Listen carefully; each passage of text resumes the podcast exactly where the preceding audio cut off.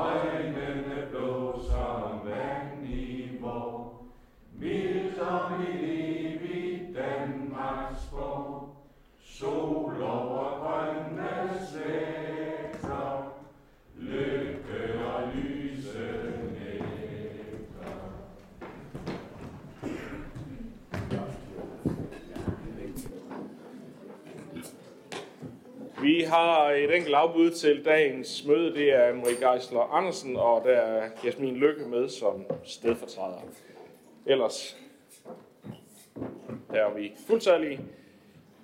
Vi har udsendt en dagsorden, og sag nummer et hedder godkendelse af dagsordenen. Skal jeg høre, om der er nogen, der har bemærkninger dertil. Det er der ikke, så er den her med godkendt. Sag nummer to er en sag om anlægsbevillinger, der skal bringes på plads.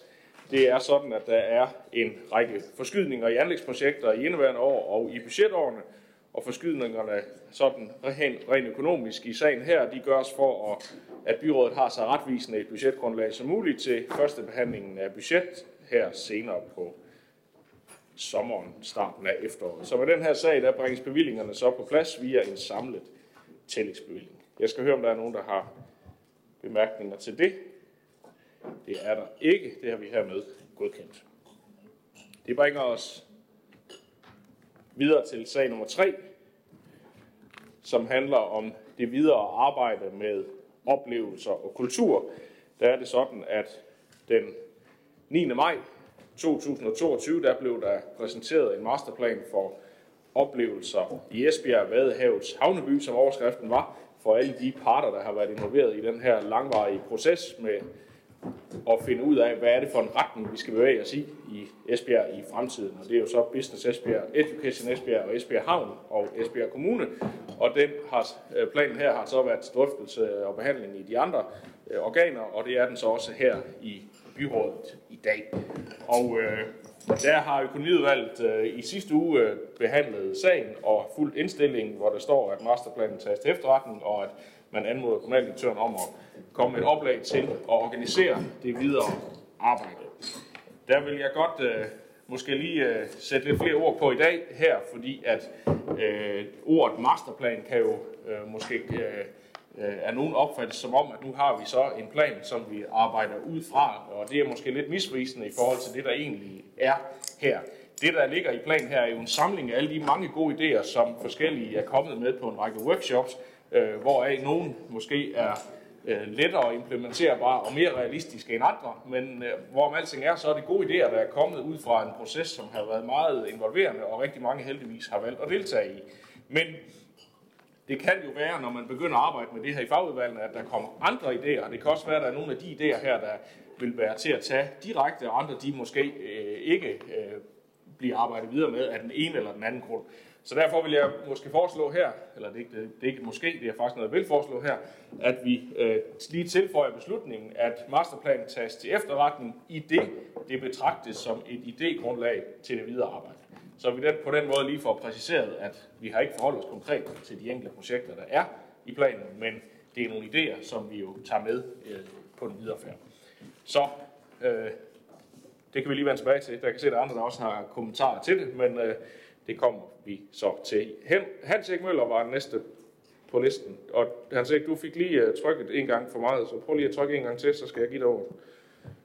Altså ikke trykket, som det er nu. Nå, sådan. Så jamen, øh, altså, det er jo korrekt, at det, her, det har været længe undervejs, og der har været rigtig, rigtig mange øh, involveret i det. Og, øh, og det har jo også, det har jo også øh, kostet den øh, penge betragtet som penge. Øh, så, så vi skal selvfølgelig også øh, have noget rigtig godt ud af det, og der er der også kommet mange gode forslag ind, også øh, fremadrettet og kreative forslag. Og, og, og så vil jeg sige, du beroliger mig rigtig meget, Jesper, når du siger, at det her det faktisk kun er en idékatalog, for jeg tænkte, en masterplan, øh, hvis man tager den til efterretning, jamen så er det vel ikke byrådets masterplan længere, altså hvem er det så sin? Men, men når, du, når du så siger, at det kun er en idékatalog, så er jeg fuldstændig enig, for jeg håber, at det fremadrettet arbejde, de øh, får kigget på og beskrevet alle de gode muligheder, der er, alle de gode kreative forslag, der er. Det, det er virkelig vigtigt, at, at vi får, får rystet lidt op i os selv og prøve at kan se nogle af alle de muligheder, der er. Samtidig, så vil jeg også sige, at så håber jeg da så sandeligt, at, at det man efter moden overvejelse godt ved er urealistisk. Fuldstændig urealistisk. Altså, lad os nu tage fra sige 20 til 28, der beskæftiger sig med 140 ungdomsboliger på Esbjerg Havn på Dokken, øh, nærmest på tømmerflåde container, ud i havet, så kunne jeg ikke lade være med at tænke på, at i andre byer, som Aalborg og alle mulige andre, der sætter man faktisk hegn op på havnen, for at de unge de ikke skal falde i at drukne. Her synes vi, de skal ud og bo der, øh, i stedet for, jeg er da nok vi, hvor alle de container, de vil være henne, hvis vi får en rigtig alvorlig stormflod, hvad vi jo har haft flere gange. Og, og, og sådan er der nogle forslag hele vejen igennem, men du beroliger mig rigtig meget, så i og med, at det er betragtet som en idékatalog, vi senere kan forholde os til, så synes jeg, det er helt i okay. Tak. Vi har lidt udfordringer med mikrofonerne, når man markerer dem. Det var Jacob Lose, der var den næste, øh, og så Nikolaj Aarhus bagefter. Jeg kan vist bare selv trykke. Yes, det er det, Yes. der er problemet. Ja, så hvis vi alle sammen markerer, så kan vi alle sammen sige noget på samme tid. Så Det er jo jeg skal lige slukke, fordi ellers så har du også ord. Jeg har det stadigvæk. Super. Jamen, der har jo været øh, lidt skriveri omkring nogle, øh, nogle øh, enkelte af de konkrete forslag, som der øh, ligger i masterplanen her i, øh, i weekendens, weekendens avis. Og jeg vil også starte med at sige, at jeg synes, at vi skal følge borgmesterens øh, forslag om, at vi præciserer de forslag, som der ligger i afrapporteringen for Stagis, at det er betragtet som et idégrundlag.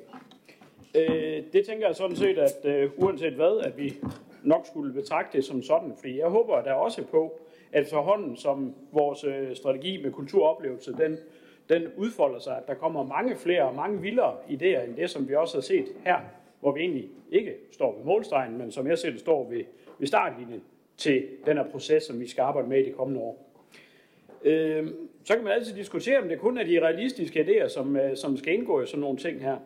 Øh, jeg tænker, at hvis vi nu spolede tiden tilbage, måske 10 år, sagde, at øh, der var nogen, der på daværende tidspunkt drømte op, at vi skulle bygge en, øh, en ny bydel ude i øh, vandet, uden for, lige uden for den øh, yderste mole her i Esbjerg.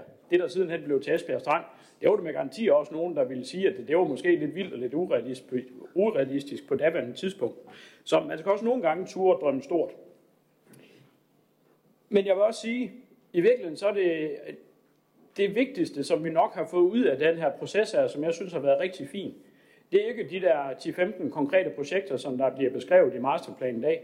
Det er faktisk valgt af strategisk retning. Fordi vi har sagt i byrådet, og Business Esbjerg og Education Esbjerg og Esbjerg Havn lige om lidt, at den måde, vi skal få flere steder til at flytte til vores til stærkasserne i kommune, det er at arbejde med kultur og oplevelser. Og det er en beslutning, som vi ikke bare har fundet på rent politisk, det er en beslutning, som der er kommet i stand i samarbejde med mere end 500 mennesker, der har været med i den her proces her, som der har været med til at sige, at det er det, som vi skal, vi skal satse på. Og vi skal også bare huske på, at det er ikke noget, vi gør for sjov. Vi gør det, fordi at vi tror på, at det, det er muligheden for at få vores kommune til at vækste. En kommune, som der indbyggertal, har desværre stagneret siden midt 80'erne. Øh, men nu har vi så sagt, at det her det skal altså være, være retningen fremadrettet. Så vi gør det selvfølgelig, fordi vi tror, at vi får en øh, federe kommune, men vi gør det altså også, fordi at vi tror på, at det her det er det, der skal til, for at andre mennesker rundt omkring i resten af landet også synes, at vores kommune er så fed, at de ønsker at flytte til. Kultur- og fritidsudvalg, vi har lige haft en øh, lille studietur her sidste uge, hvor vi har set noget af, hvordan man gør det både i Odense, hvor man jo har lavet en lignende satsning for en årrække siden. Vi har også i Svendborg se, hvordan man arbejder med, øh, med byudvikling i, i det henseende også. I Odense, der gjorde man det, at man for en årrække siden satte rigtig mange penge af til øh, en lignende satsning. Man etablerede blandt andet dengang øh, Tinderbox, og så har man så udviklet det over årene. Og et af de interessante elementer, som Kultur- og Fritidsudvalget hørte noget om, det var, at i forhold til events, så arbejder man, inden man siger ja eller nej til events, så kigger man på, jamen hvad er det for et impact, det giver lokalt? Øh, kan, det, kan det være bæredygtigt? Hvordan passer det ind i øvrige kommunale strategier og sådan forskellige ting og sager? Så de arbejder meget strategisk med, hvad det er for nogle typer events, som man godt kunne tænke sig at få til, til kommunen. Det kunne jo være, at det var en lignende proces, som vi skulle gennemføre her, også i Esbjerg på et tidspunkt. Så strategiprocessen her, det er ikke afslutningen på den proces, som vi skal igennem, men startskuddet til, at vi politisk skal sætte handling bag ordene, og jeg synes også, det er rigtig godt, at vi også med sagen her i dag også bemyndiger kommunaldirektøren til at forestå at arbejde med og etablere den projektorganisation, som der så også skal arbejde med kulturoplevelser. Det er klart, at der er også nogle mennesker, mennesker der skal løbe med det, med det her. Det bliver rigtig spændende, og jeg er i hvert fald helt sikker på, at øh, jeg på vegne af fagudvalget, kultur- og fritidsudvalget, øh, bare vil sige, at øh, vi er i hvert fald øh, fuldstændig klar over hos os, og det håber vi også, at resten af byrådet er. Tak for det. Så var det Nikolaj Årø. Prøv, prøv lige at tænde din mikrofon selv, så tror jeg, vi får styr på det. Yes. Således. Tak for det. Ja, så har vi jo det her idékatalog, som vi skal arbejde med, hvor vi, har, øh, hvor vi er blevet præsenteret for, hvor højt øh, ambitionsniveauet skal være. Og det er simpelthen øh, helt øh, fantastisk. I øh, Kultur- og fritidsudvalget øh, har vi, som øh, Jakob også har nævnt, været rigtig, rigtig glade for, at øh, vi netop vælger den her vej øh, for at gå den her retning. Det er sådan, som det også blev nævnt, at vi har jo haft en studietur til Odense og til Svendborg, hvor det er helt vildt spændende at se, hvordan at man for 20 år siden var et sted rent brandingsmæssigt og tiltrækningsmæssigt, hvor Esbjerg jo faktisk har været øh, i mange år. Det var sådan, at i Odense, der var, øh, der var borgerne ikke stolte af, hvor de kom fra, og øh, det var et sted, man ikke gad at flytte til. Og der må man jo sige, den, øh, den har de i hvert fald fået vendt øh, noget øh, så godt. Og øh, det var simpelthen en øh, fantastisk tur, og viser også, at når det er, at man øh, tur drømme og tænker ud af boksen, øh, og kommer øh, retur med nogle konkrete input øh, og inspirationer, så kan det virkelig meget. Vi skal huske, at det skal være spændende Det skal være underholdende, og det skal være fedt at bo i Esbjerg Kommune. Og det sker altså kun, hvis det er, at vi fastholder et højt ambitionsniveau. Øh, og det kan vi gøre med det her idékatalog. Esbjerg skal altså være en by, som man har lyst til at blive boende i eller flytte til. Og det kræver som sagt ambitioner, positivitet og udvikling. Og det kræver, at vi har ja-hatten på. Og derfor så følger vi selvfølgelig også borgmesterens tilføjelse til beslutningen her. Tak for ordet. Selv tak. Så var det Jørgen Bosen Andersen, og du skal også selv tænde din mikrofon, og I, vi er nødt til at køre det på gammeldags med det der med, at I lige rækker en finger op, øh, når I vil sige noget, fordi ellers så kan jeg ikke øh, styre det. Og han siger ikke, ja, hvis du lige slukker igen, så er du på listen. Ja. Ja tak, men vi har jo også drøftet sagen i SF, og øh, som udgangspunkt var det jo på en måde ærgerligt, at øh, at udarbejde en masterplan, som det, det kunne man jo også læse i avisen, ingen rigtig troede på, eller havde ejerskab til. Men så har borgmesteren jo smidt den tryllepulv ud over det hele nu her, kaldt det et idékatalog, og så er det ligesom om, at så kan vi da også bedre være med, kan man sige. Øh, øh, masterplanen bestod jo af en masse idéer med spændende, men, men lidt urealistiske. Hvis normalt, når man har en masterplan, så, så er det det, man går efter. Det, der står i den. Men øh, det var også lidt fremmed for os, mange af idéerne. Men øh, idékatalog, det kan vi også bedre gå med til. Er der noget, vi øh, er helt øh, sikre på, så er det i hvert fald, at øh, øh, det har været et dyrt og omfangsrigt øh, brandingsprojekt. Øh, også i forhold til, at man bruger det som idékatalog. Men lad nu det ligge. I SF har vi også meget svært ved at se, øh, øh, som man øh, kan se andre steder også, af idéer om flyvende ungdomsboliger øh, rundt omkring på dokken, og, og det går direkte imod tidligere beslutninger om, at boliger øh, i Dokhavnen øh, er ikke noget, vi ønsker. Men ellers er der mange gode idéer, det skal vi da sige. Der er der mange gode idéer, også til at gøre dokken mere attraktiv, og også som øh, Jakob var inde på, nogle idéer, som øh, det er ikke altid, man kan forestille sig idéerne nu, som måske kunne blive noget på sigt. Havbad ved 20-30 graders varmt vand, den har jeg godt nok svært ved at forestille mig. Øh, samt gastronomirestaurant ved Q8-siloerne. Men øh, lad det, det, det, må vi også se, hvad det udvikler sig til. Men alt i alt er vi på helt på linje med havndirektøren. Det er vi faktisk i, at masterplanen mest af alt, som borgmesteren også siger, øh, fremstår som et idékatalog. Og så må vi tage den derfra. Vi har i SF deltaget i mange spændende workshops. Det har vi også fået ud af det. Og fået gode dialoger øh, med borgerne. Ikke kun om oplevelser og kultur, men i det mindst lige så høj grad om bæredygtige, klimavenlige aktiviteter. Det er vores indtryk, at eksperimenterne vil gerne have noget mere grønt, øh, og en by, der er mere grøn, og en by, der integreres mere med havnen. Men øh, nu skal vi videre med processen, og det glæder vi os faktisk til. Og alt i alt, så kan vi også øh, øh, tage, være med til at tage øh, for, forslaget til efterretning. Tak for det. Så var det Karin Svarts. Ja, tak. Jamen, så kan vi jo også øh, være bedre med, når det er et øh, idékatalog. Øh, det jeg lige skal huske at sige her på vores vegne, det er et stort tak til alle dem, der har bidraget, og det kæmpe engagement, der har været i forbindelse med den her proces. Og så det jeg også lige øh, lovet at sige, det er, at øh, vi skal huske det, der allerede har råd. Altså, vi har nogle rigtig gode, fine initiativer i øh, Esbjerg Kommune, og nu sagde du godt nok kommune, Jakob, men det er jo byen, det handler om her. For ellers så tror jeg nok, man bliver ked af det nede i Ribe, hvis der var, at de ikke var talt mere ind, eller i Bramming, når det ikke var blevet talt mere ind, at det handler om Esbjerg by. Det her. Det kan godt være i kommunen totalt set, at vi kunne få flere til, men det handler om byen øh, som sådan. Der er mange ting her, som har rod i forvejen, og jeg er så bange for, at hvis det er så, at man begynder at rave alt for højt og kigge på det, der ikke, øh, måske ikke lige umiddelbart kan lade sig gøre, at så glemmer man, så glemmer man det, som har rod i forvejen. Vi har for eksempel Energiens Folkemøde. Det var ikke nævnt med et ord, øh, da vi var nede i, øh, i øh, verdensmålshuset.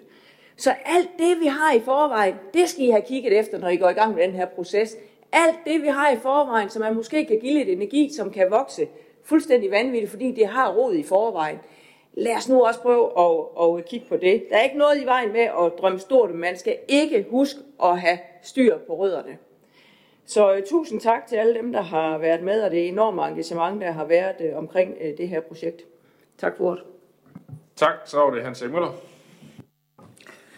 Ja tak, det er bare lige en kommentar til dig, Jakob Lose.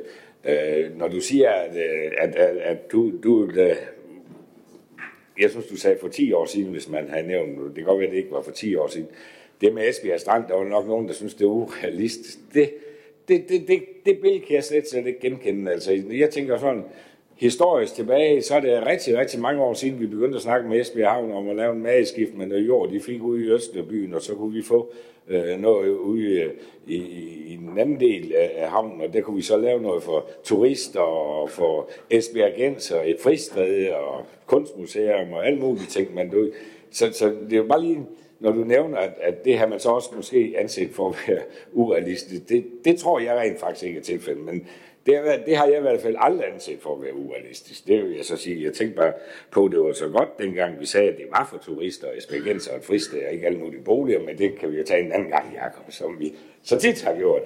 Og så vil jeg sige, jamen jeg tror, at vi alle sammen hele vejen rundt har ja-hatten på.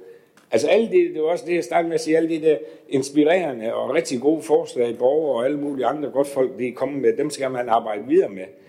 Jeg siger bare, og derfor er jeg glad for, at det ikke er en masterplan. Masterplan for mig, det er noget helt andet end en idékatalog. Og det her, det er en idékatalog. Og på et eller andet tidspunkt skal vi have bearbejdet det ned, fordi man, man skal heller ikke forgøjle borgerne noget. Altså, lad os nu sige, at det er helt urealistisk med sådan et øh, havne øh, svømmebad eller et eller andet.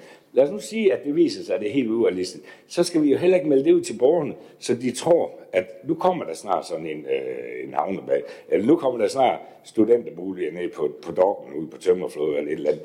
Altså, det der er helt galt. Det skal vi ikke sådan sætte op, som om borgerne tror, det er noget, vi vil.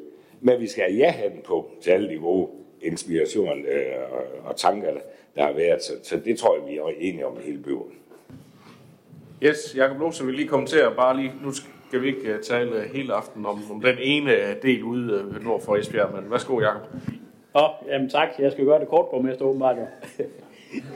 Det, det jeg refererer til, Hans Erik, når jeg lige nævner det eksempel, det er, at øh, jeg tror måske, der var nogle borgere dengang, hvor vi øh, gik i gang med at arbejde med Esbjerg Strandplanerne, som der synes, at det var en lille smule vildt.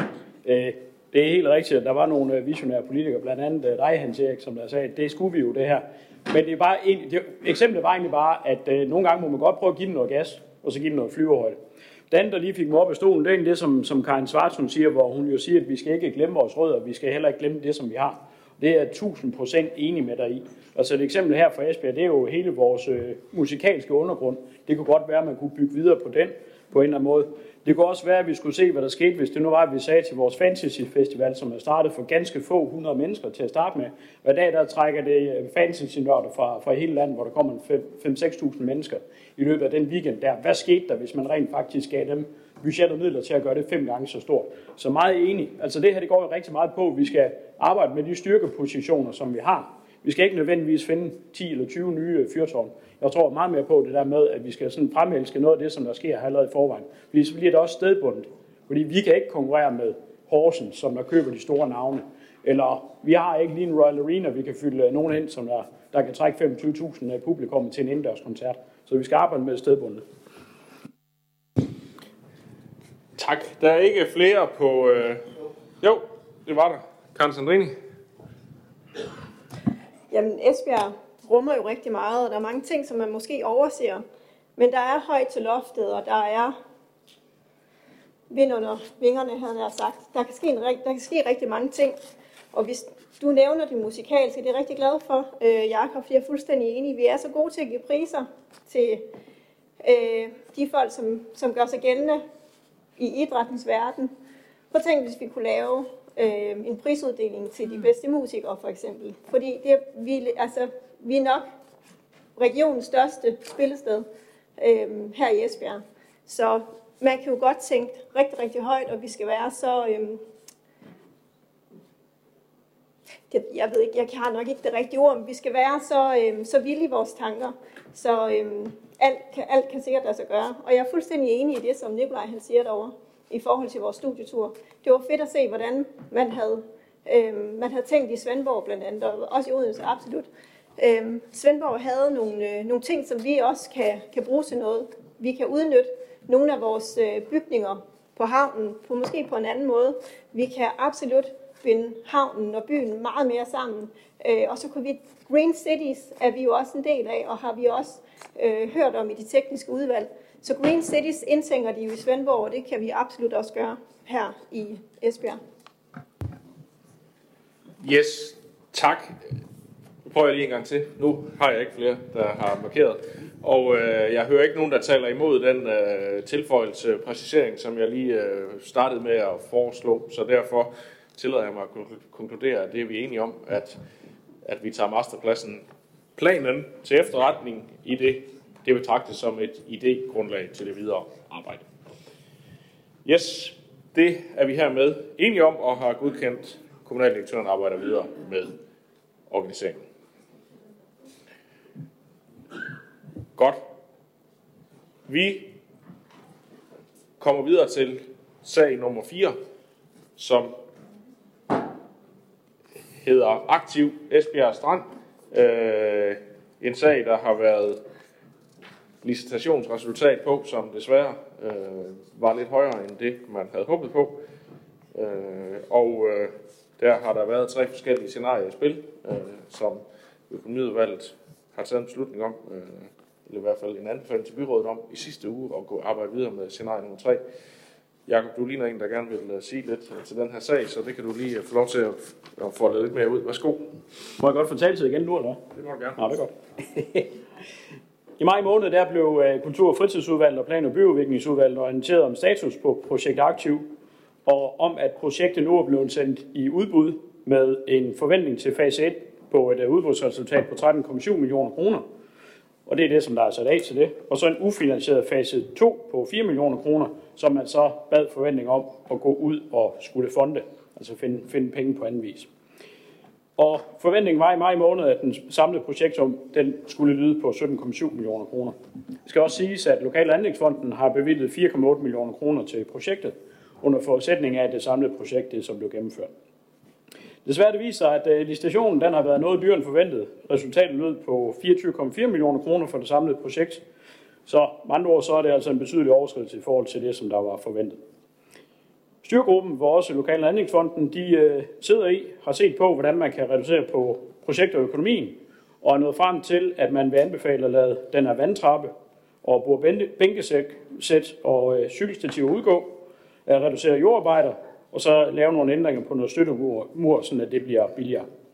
Så det, som man har lagt op til, det er, at man skal lave en projektreduktion, som der er mindst mulig betydning for selve funktionen af projektet. Efter de her reduktioner, så lyder den samlede projektøkonomi på 22,2 millioner kroner, hvilket jo som bekendt stadigvæk er væsentligt over det, som vi havde forventet, at der er sat af til. Og der er så derfor brug for, at vi tager stilling til den videre proces rent politisk. Man har så lavet de her tre forskellige scenarier. Et scenarie 1, hvor man faktisk ikke opfører bygninger, men i stedet for stiller skurvogne op og øh, container. Og så op til scenarie 3, hvor man fastholder alle bygningsfunktionerne. Og øh, det skal siges, at øh, hvis man går efter scenarie 1, så er det ikke realistisk, at, eller så er det en ny sag for Lokal Anlægsfonden, fordi den, det vil falde uden for det kommissorium, som vi har søgt ind på.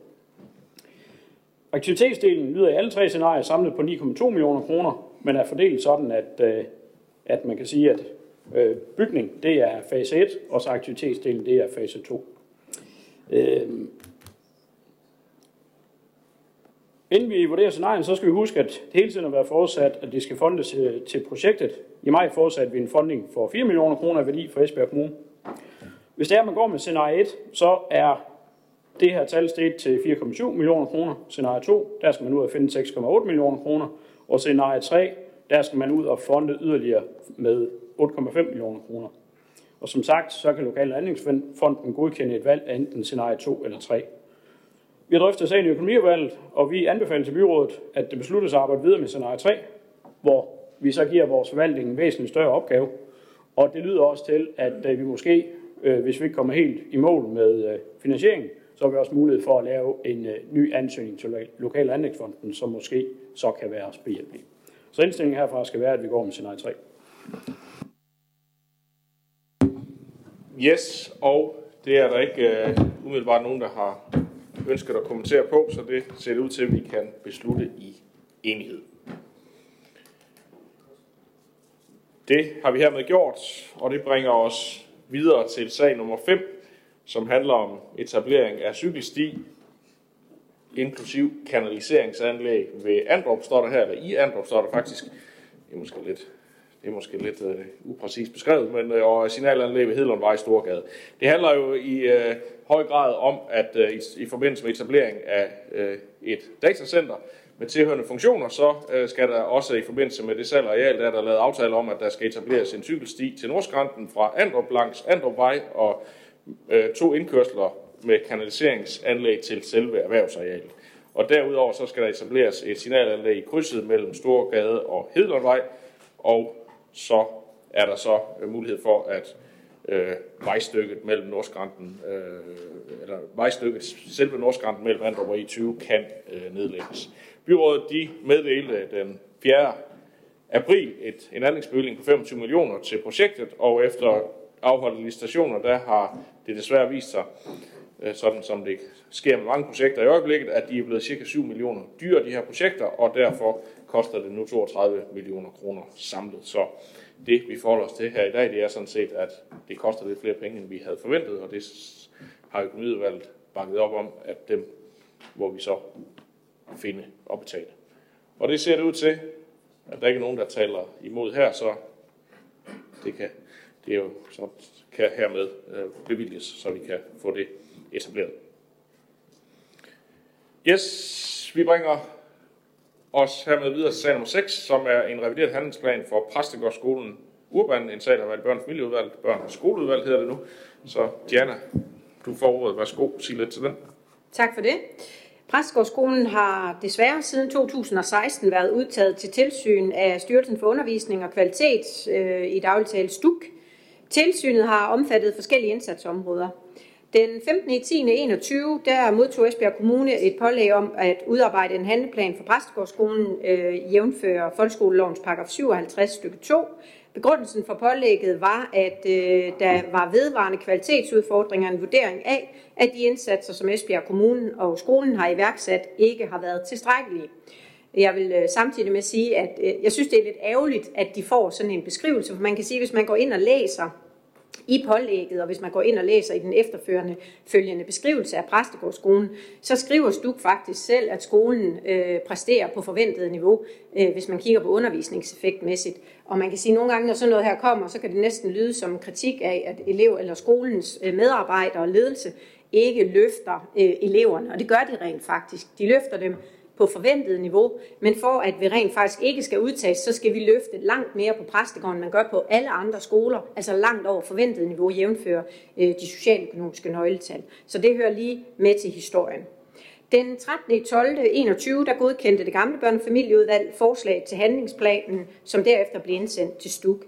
Denne her handlingsplan var også meget anderledes end de tidligere, fordi den under respekt og hensyntagen til frihedsforsøget er udarbejdet i tæt dialog med øh, skolens medarbejdere og ledelse, og ikke bare noget, der er lavet fra forvaltningen. Stuk meddelte så den 8. i 3. 22, at der er truffet en afgørelse om, at handlingsplanen den godkendes på betingelse af, at der indsendes en revideret version med nogle konkrete målbare delmål for udvikling i de faglige resultater i dansk og matematik, og det har Præstegårdsskolen så efterfølgende lavet en revidering af deres øh, øh, hvad hedder det, handlingsplan og eftersendt den.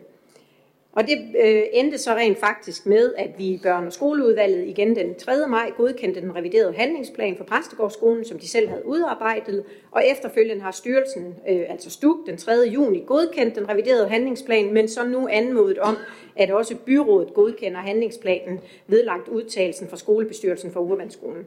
Og det ligger i bilagene, at også skolebestyrelsen bakker op omkring den udarbejdede handlingsplan. Øh, og jeg håber nu også, at byrådet kan tilslutte sig den øh, handlingsplan, som Præstegårdsskolen selv har udarbejdet. Vi kommer til at skulle besøge skolen efter et år, igen i respekt for den måde, vi arbejder med fremtidens folkeskole, sådan så det bliver mere dialogbaseret i stedet for som hidtil. Tak for det. Så var det Ulla Kuhlmann Meyer. Ja, tak for ordet. Jamen altså, når man hører sådan en rapport, så lyder det jo altid som sådan, hold da op, det er mange ord, man ikke rigtig forstår. Men jeg vil bare sige, at Præstegårdsskolen er i gang med at gøre et fantastisk stort stykke arbejde. Og for at komme med nogle helt konkrete eksempler på det, så er det sådan, at øh, for et par år siden, der var der 38 procent af eleverne, der ikke fik 0,2.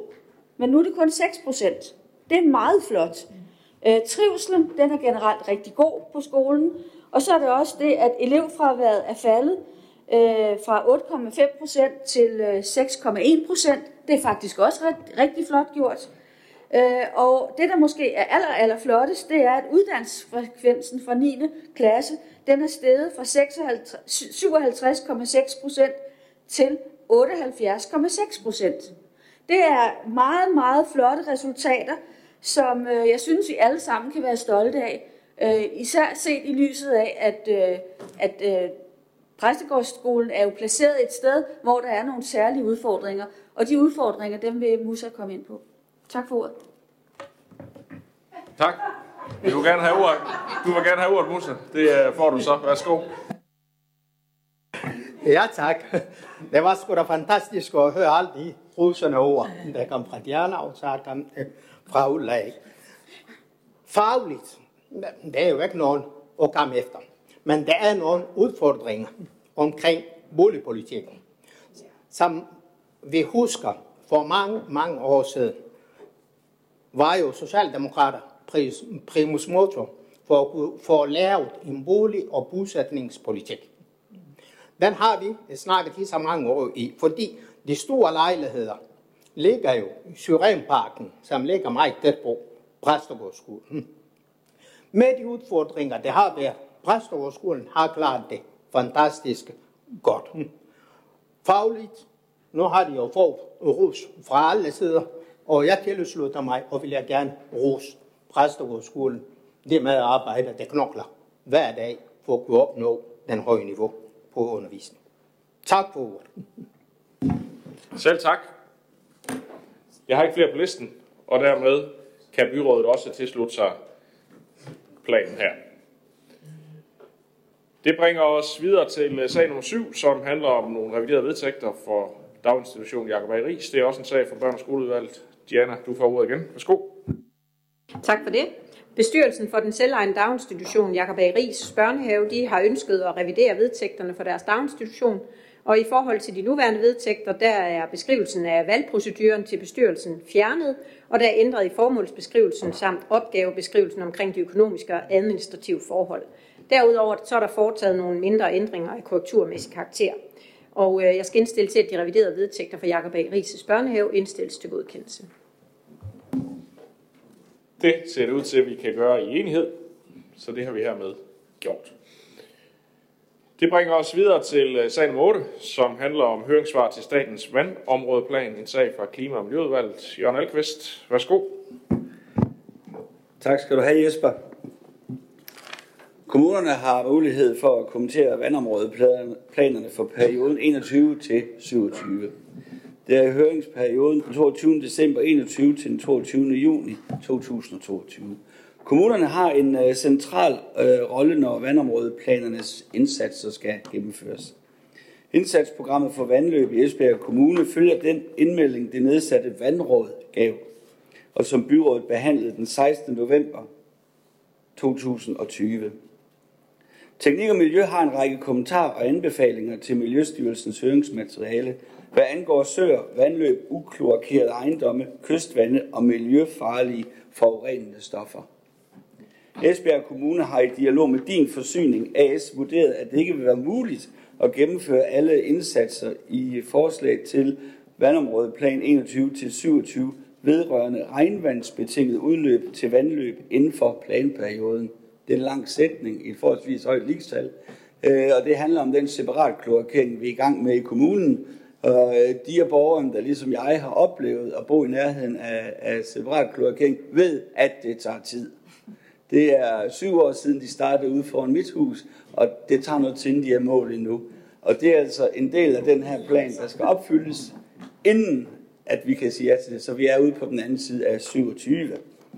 Øh, og Esbjerg Kommune foreslår derfor, at øh, indsatsen i forhold til UM 060408 flyttes ud til efter 2027. Hvis Miljøstyrelsen fastholder, at indsatsen skal være gennemført i planperioden, så bør staten ændre reglerne, så spildvandsselskaberne får mulighed for at honorere kravene i vandområdeplan 21-27.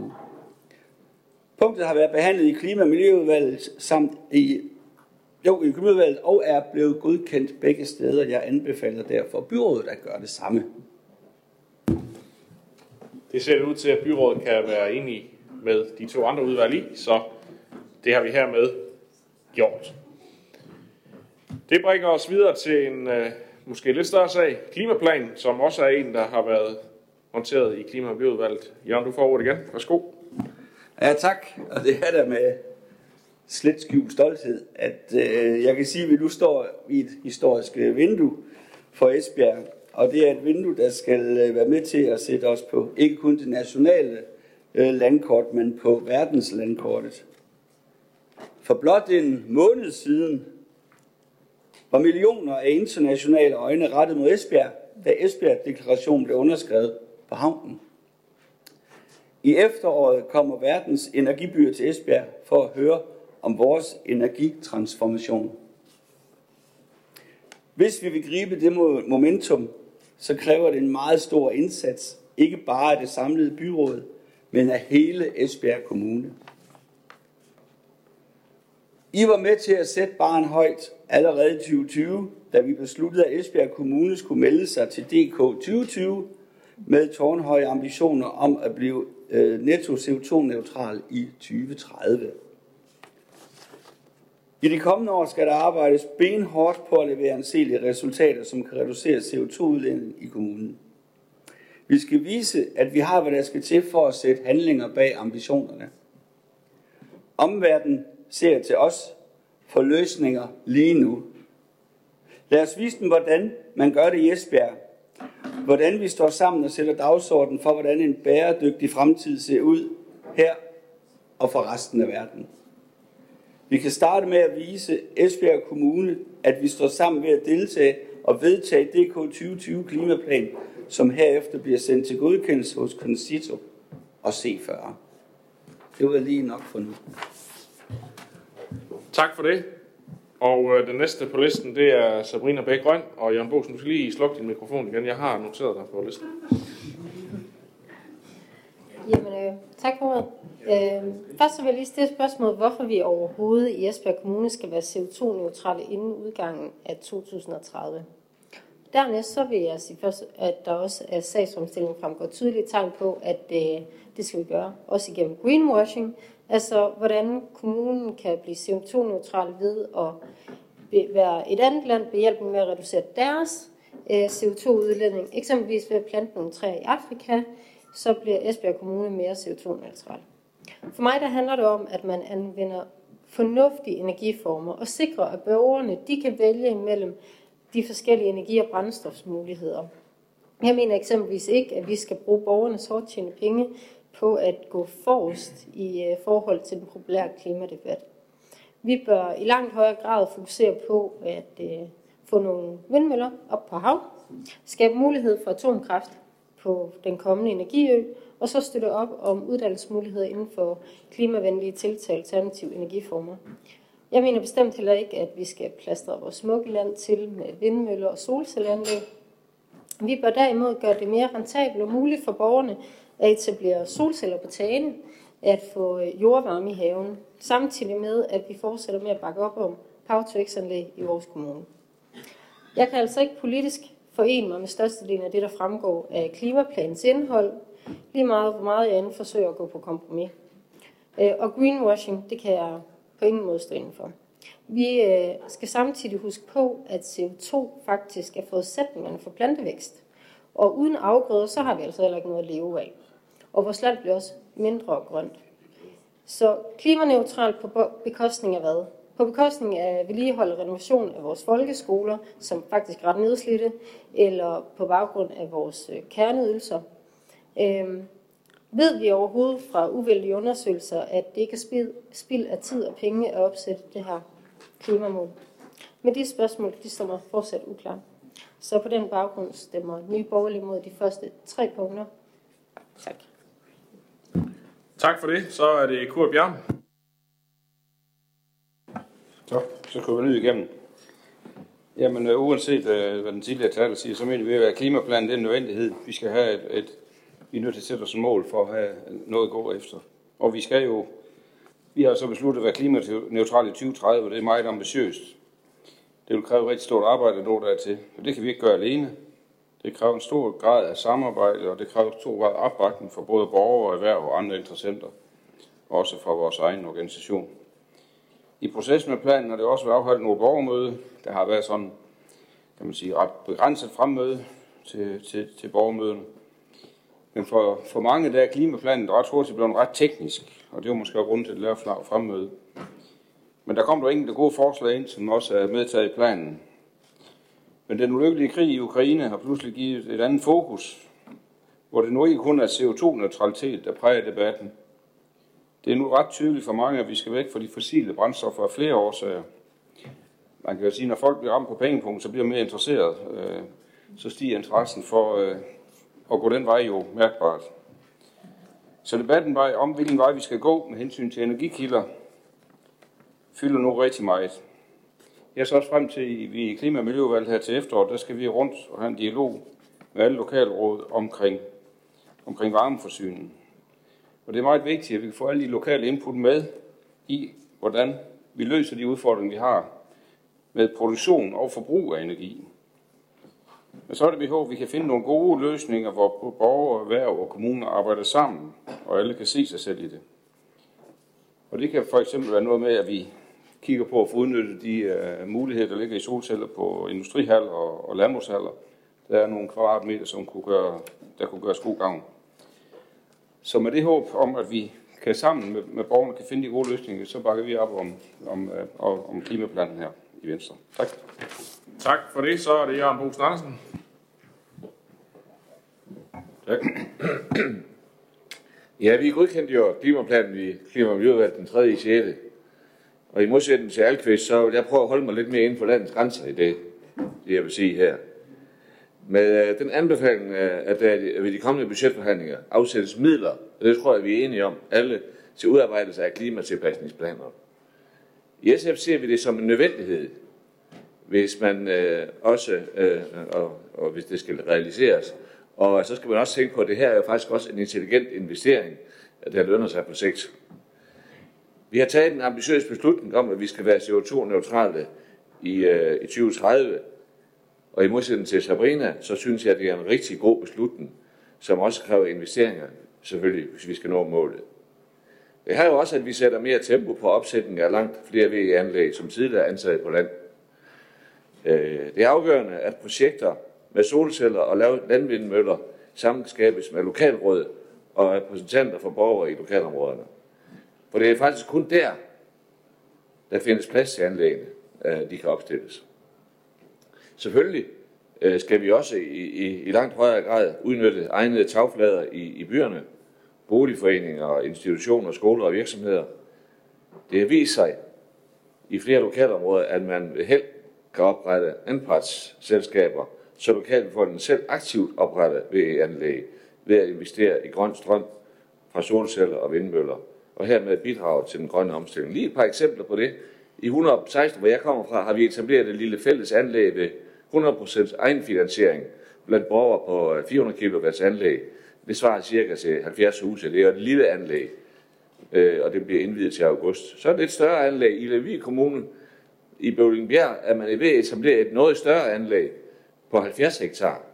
En investor har ejer 50 procent af det anlæg, og borgerne kan købe andele for de sidste 50 procent.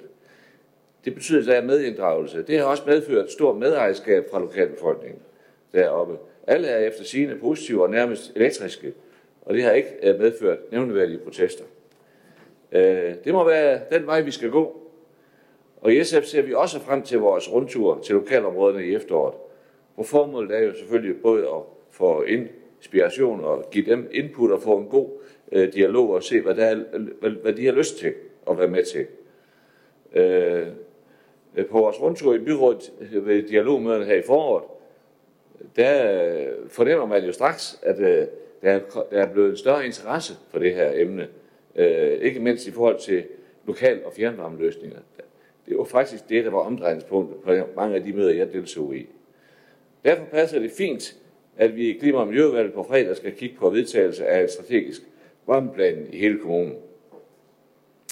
Interessen for klimadebatten øh, øh, da vi havde høringen, var, som Kurt Bjerg var inde på, at det var ikke det højeste øh, til høringsmøderne. Men øh, jeg tror også på, at det er tiltaget nu, og det skal vi imødekomme, når vi skal øh, i dialog herom på vores rundtur til efteråret. Vigtigt, at vi er her sammen med vores klimasekretariat, udover at lytte, også kan præsentere konkrete løsninger og muligheder. Det er i hvert fald, folk, det, er i hvert fald det, folk de efterspørger nu. Tak for det. Så er det Karin Schwartz. Det er altså svært at komme efter dig, Jørgen, fordi det, vi er jo meget enige i det her. Så jeg skal lige prøve at se, om jeg kan reducere undervejs, for der er ingen grund til at gentage det samme. Noget af det, der, var, øh, noget af det, der er enormt glædeligt, det er jo, at øh, i morges, da jeg kørte øh, på arbejde, så kunne jeg jo høre, at Semco Maritim er i gang med at finde ud af, hvordan man pumper CO2 ned i undergrunden. Vi håber, det kan bære det, fordi det går jo hurtigt på området. Så alt den her omstilling, det foregår også fra Esbjerg af. Altså, det er jo glædeligt alt det, vi kan i Esbjerg på det her område, og det skal vi bakke op om. Noget af det, vi også skal bakke om, og vi kan her i Esbjerg, det er, at der er masser af små aktører, som gerne vil noget på det her område. Det er igen der, hvor vi har rødderne i forvejen, skal vi bakke op om. Vi har haft et møde, et udvalgsmøde ned i verdensmålshus, og nu kan jeg se, at øh, Gert faktisk er her. Altså alt det her med at nå ud til de små borgere, alt det her med at få dem engageret i debatten og få taget del i, at vi alle sammen har ansvar i det. Fordi det er sådan med klima. Det er tværsektuelt. Det går tværs over. Så vi bliver nødt til, det er ikke kun i klima- og miljøudvalget, fordi så får vi ret travlt. Vi kan ikke være det her alene. Det er vigtigt, at vi som kommune kan stå sammen tværs over, og som de sagde fra forvaltningens side af, hele det katalog, vi har fået i forhold til muligheder, det skal faktisk i gang. Det hele, hvis vi skal nå at være øh, neutrale i, i 2030. Så jeg glæder mig akkurat ligesom dig, Jørgen, til at komme ud og tage dialogen ude i vores lokalsamfund, for det kan godt være, at der findes små løsninger derude. Mange begge små gør en stor å. Vi kan ikke tillade os at spille nogen af dem af banen. Så lad os prøve at høre, hvad det er, de siger, når vi kommer ud. Det kan være, at der er nogle ting, vi ikke ser her. Lad os prøve at komme ud og se, er der nogle gode idéer derude omkring, så jeg glæder mig enormt meget til at, at komme ud og tage dialogen derude i vores øh, lokale samfund øh, til efteråret. Øh, og så det her med småt er godt. Jeg synes altså, at et lille lokalt samfund kan blive enige om at lave et solcelleanlæg. Jeg synes, det er genialt. Øh, sådan var det også ude i Tjæreborg, hvor jeg er bosiddende. Der var det vindmøllelav, der fandt ud af at sætte øh, vindmøller op, og det var godt, fordi der var et incitament. Man kunne få øh, gratis strøm selv, øh, så det var jo helt fantastisk, eller man kunne spare på, øh, på den del. Øh, så bliver det så kæmpestort, at folk ikke kan følge med i det længere. Hvorfor er det, det skal gro så enormt, så folk med fødderne plantet i jorden ikke kan, kan finde ud af, hvad er det, det her det går ud på? Hvorfor er det, at man altid skal, skal slå noget så stort op? Hvorfor er det ikke, vi bare kan starte her så, se om vi ikke kan få øh, mange ting til at bruge? Øh, så tror jeg også, at folk de meget bedre kan, øh, kan forstå det. Og så, så skal vi også til at tale klimafond, fordi nu sagde jeg jo, at klima er tværsektorielt, så derfor skal alle vores øh, sektorer, alle vores søjler i kommunen bliver nødt til at stå sammen, og vi bliver nødt til at finde ud af, hvordan vi kan gøre det her sammen, og vi bliver nødt til at finde nogle penge til at få det her til at komme ud og leve. Det skal vi alle sammen bidrage med. Så vi glæder os til, at den her skal til at leve, og som sagt igen, det kan jeg ikke sige nok af gange, vi bliver nødt til at have borgerne med. Øh, det er dem, der har skoen på, der ved, hvor den trykker. En stærk kommune bygger på et velfungerende lokalsamfund, så lad os komme ud og høre, hvad lokalsamfundet siger derude. Tak for ordet. Tak. Inden jeg lige giver det videre, så vil jeg bare lige præcisere det omkring økonomien, fordi at der havde vi jo en drøftelse i økonomiudvalget om, øh, som der var foreslået i en indstilling, at vi allerede nu forpligtede os til at sætte nogle penge af. Og det er sådan set ikke fordi, der, der var øh, en stemning, der gik i en anden retning i forhold til det, men budgetforhandlinger, de foregår samlet, og de foregår i september måned, og det er der, vi prioriterer øh, tingene op mod hinanden, og derfor er blev økonomiudvalget ligesom, øh, der blev der justeret lidt i indstillingen, så der ligesom bliver skrevet nu, at det drøfter vi til efteråret. Og det er sådan set øh, det, der, der ligger i det. Ikke en, øh, en frasigelse af, at det ikke er nødvendigt eller en god idé, men det kommer der. Øh, og så øh, er der måske lige behov for, at jeg lige giver et enkelt svar i forhold til det. Sabrina stillede en hel masse spørgsmål om, hvorfor er det, vi skal det her. Det er sådan set ganske enkelt. Det er det, fordi, at det har et øh, enigt byråd besluttet øh, i, den, i den sidste periode. I første omgang var det i en budgetaftale, hvor, hvor øh, der, næsten alle partier var med, og siden blev det bekræftet, hvor hele byrådet var enige om, at vi sætter en målsætning for at nå øh, CO2-reduktion frem mod 2030. Og det er selvfølgelig derfor, der er arbejdet videre med det her. Så kan man jo øh, være enig eller ej, når man kommer ind som ny byråd byrådet, det er helt fair, men det er derfor, vi er, har gjort det. Det er simpelthen, fordi byrådet har, har været enige om det. Yes, næste på tallisten, det var Jørgen Alkvist. Yep, men øh, det var faktisk det, jeg ville have sagt, Jesper, på det første af dine spørgsmål, Sabrina, omkring øh, hvorfor vi gør det. Øh, og jeg tror, man skal øh, ikke have været øh, ret meget på, øh, på medierne her de sidste 4, 5, 6 år, folk har fået en opfattelse, det er i hvert fald min opfattelse, at hele klimaet, også ud over Esbjerg Kommunes grænse, har en vigtighed, der gør, at vi skal sætte ind nu.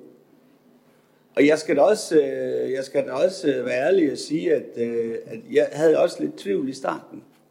Det har jeg ikke mere. Og dit spørgsmål om, om der var noget greenwashing og sådan ting, og hvorfor Esbjerg Kommune skal gøre det her, er jeg faktisk glad for, fordi det giver mig lejlighed til at rette en lille misforståelse, jeg har hørt mange steder.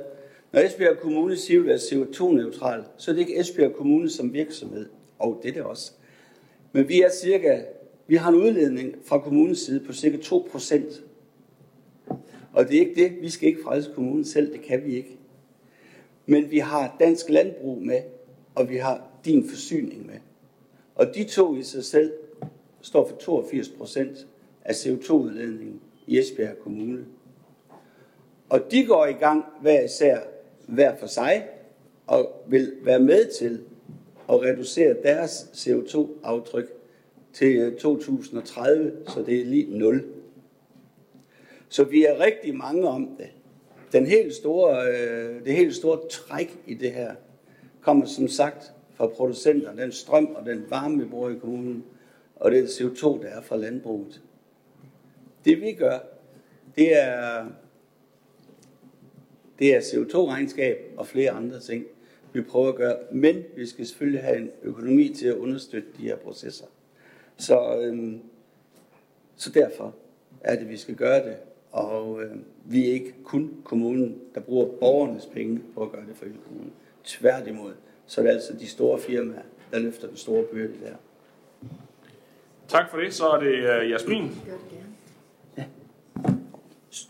Yes.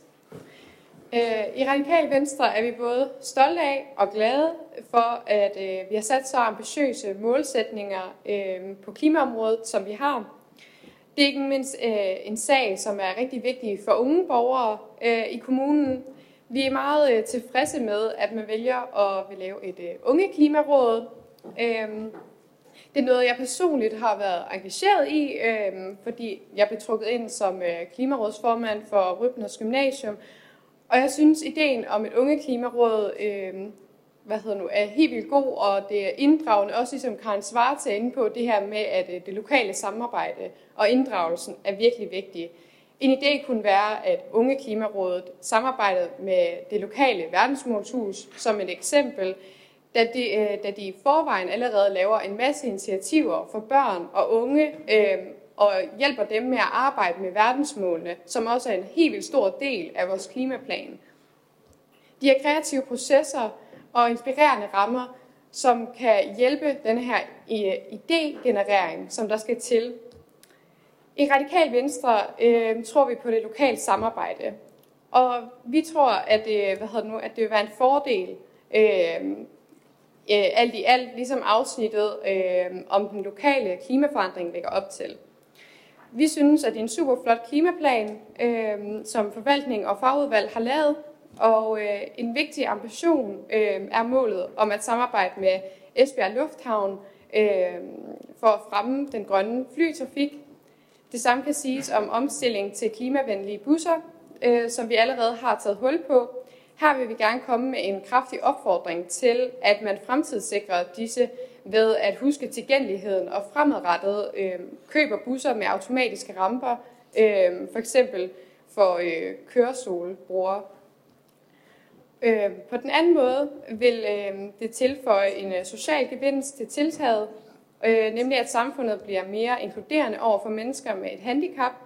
Også planerne for en mere bæredygtig energiforsyning øh, samt solceller på 20% af kommunens tage af initiativer, som vi hilser meget velkomne. Ligeledes deler vi opfattelsen, at det er nødvendigt også at kigge på muligheder for at opsætte større vindmøller på land. Øhm, På den ene side ser vi gerne, at øh, i forbindelse med, at det har været i forbindelse med kommuneplanen, som senere kommer, fordi der, kunne man jo, øh, der har man jo udpeget større erhvervsområder, så vi så også, at man kunne have gjort det med øh, landvindmøller. Men vigtigst af alt, det er, at det skal være et fælles initiativ, og at det kun kan fungere i tæt dialog øh, med borgerne øh, i kommunen, øh, så vi undgår situationer som f.eks. Tjerborg. Øh, borgernes opbakning kræver en høj grad af inddragelse. Det er dejligt at læse, at affaldssorteringen f.eks. virker. Øh, i klimaplanen står der blandt andet, at mængden af indsamlet restaffald øh, er faldet med 23 procent øh, fra 2020 til 2021, grundet indsamling af madaffald.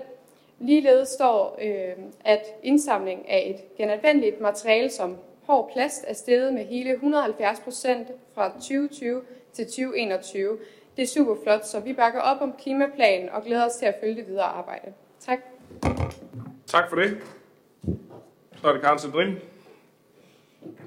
Yes, tak. Jamen, øh, jeg er egentlig lidt rystet, jeg vil ikke have sagt noget af det, men jeg er lidt rystet over, at man ikke kan tiltræde klimaplanen, øh, som egentlig er yderst ambitiøs. Samarbejdet borgere og, erhvervsvir- og erhvervsvirksomheder imellem understøtter jo planen. Og det kan ikke blive et valg mellem, om borgere gider eller ej, eller det frie valg, fordi det handler om indstilling og mental omstilling. Og jeg kan ikke se, at man ikke kan stemme, eller at man kan stemme imod, fordi der ikke er truffet, af, blandt andet truffet øh, beslutning om atomkraftanlæg. Det er ikke noget, byrådet gør. Det øh, ligger et helt andet sted. Øhm, så vi er nødt til at adskille de to. Jeg synes desværre, det er en trist udmelding, Sabrina. Øhm, og ønsker man at være mere ambitiøs på den grønne omstilling, så er det jo fremragende. Men at man ikke kan øh, indgå i det samarbejde, der er lagt, lagt op til her, det synes jeg er alarmerende. Desværre for, det, for Nye Borgerlige. Tak for det. Det kan Sabrina måske svare på. Du har i hvert fald bedt om ordet. Værsgo. Mange tak for ordet. Det har ikke at gøre med, at vi ikke har atomkraften nævnt i øh, klimaplanen. Det er simpelthen noget at gøre med min øh, forståelse af, hvad CO2 er, og på baggrund af den viden, jeg har om CO2-udledning, øh, at jeg stemmer imod.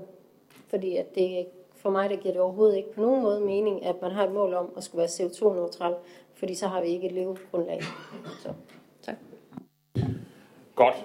Det lader ikke til, at vi bliver helt enige om lige præcis uh, den uh, del, uh, så derfor skal vi lige have åbnet for en uh, afstemning. Jeg har ikke flere på listen, og uh, der, vi gør det på den måde, at vi lige uh, stemmer om de første tre punkter først, der hvor liste D har taget forbehold i økonomiudvalget, og kan man bakke op om klimaplanen, så stemmer man for. Og ellers så kan man stemme imod.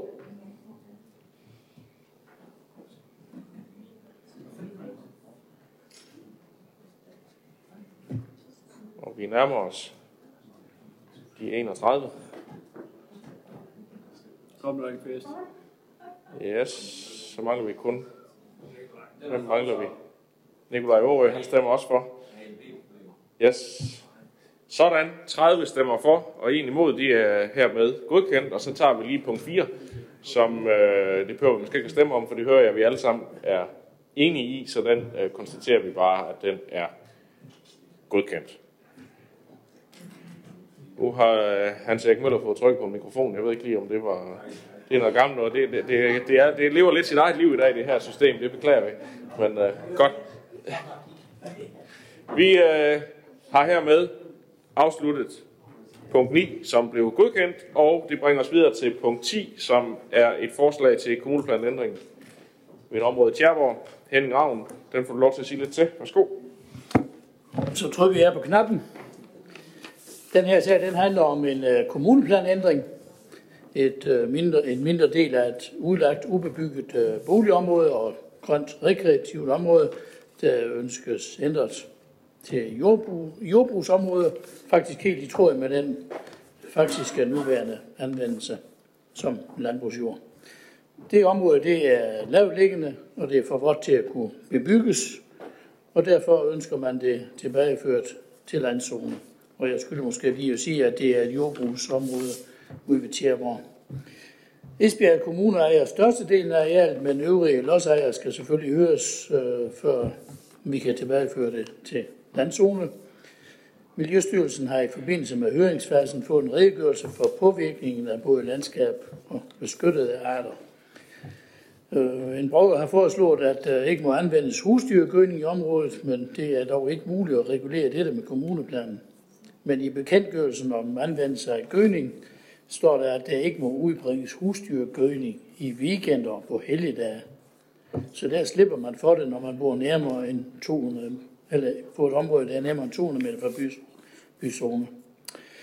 Plan- og byudviklingsudvalget og økonomiudvalget indstiller derfor det byrådet, at forslaget til kommuneplanændringen godkendes med henblik på offentliggørelse i 8 uger, og der er i gang sættes en høring af de berørte lodsejere med henblik på at tilbageføre arealet til landzonen.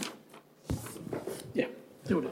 Det ser det ikke ud til, at der er nogen, der har nogen kommentar til, så det kan vi hermed sige øh, ja til og sende i høring. Det bringer os videre til øh, sag nummer 11, som også er en ret stor sag, nemlig sagen om kommuneplanen 22-34, som har været i en høringsperiode og er blevet behandlet i fagudvalg og økonomiudvalg. Henning Ravn, du får lov til at sige lidt til den først. Værsgo. Du har fuldstændig ret, det er en lidt større sag, så jeg har skrevet lidt på begge sider her. Kommuneplanen 2022 til 2034, det er et ganske digert værk med rigtig mange sider, og der er også rigtig mange høringssvar. Kommuneplanen er jo den samlende, koordinerende og tværgående helhedsplan for den fysiske udvikling i kommunen, og har betydning for og er administrationsgrundlag for vores forvaltninger. Kommunen er for øjeblikket inde i en rivende udvikling på erhvervsområdet, og der er et stort behov for erhvervsarealer, men også arealer til boliger. I planen udlægges der for eksempel store arealer til forskellige typer af erhverv, og til boliger selvfølgelig.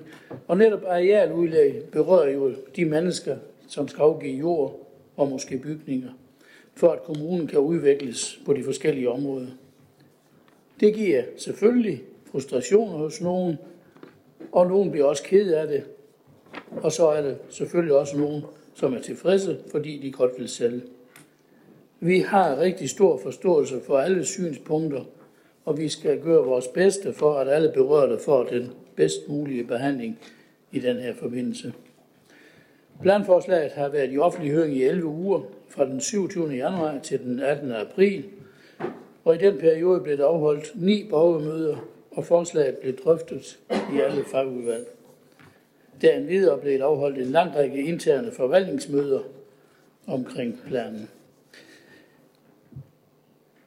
Alle disse ting, det har været for at højne kendskabet til den her plan, og en videre skabe en offentlig debat om samme, hvilket man har pligt til ifølge planloven. På langt de fleste borgermøder var der en rigtig god borgertilslutning. Der var rigtig mange spørgsmål, og i det hele taget en god og forskelligartet debat, afhængig af, hvor mødet fandt sted. Efterfølgende indkom der i alt 185 høringssvar, hvor langt hovedparten vedrørte arealudlæg til erhverv, henholdsvis i Skadsandrup og i Nørre Vong. Det er dog nødvendigt for kommunen med disse arealudlæg for at fremtidssikre erhvervsudviklingen. Esbjerg-deklarationen understreger med al tydelighed behovet, der skal sikre, at vi kan imødekomme etableringen af pladskrævende virksomheder inden for blandt andet digitalisering og den grønne omstilling.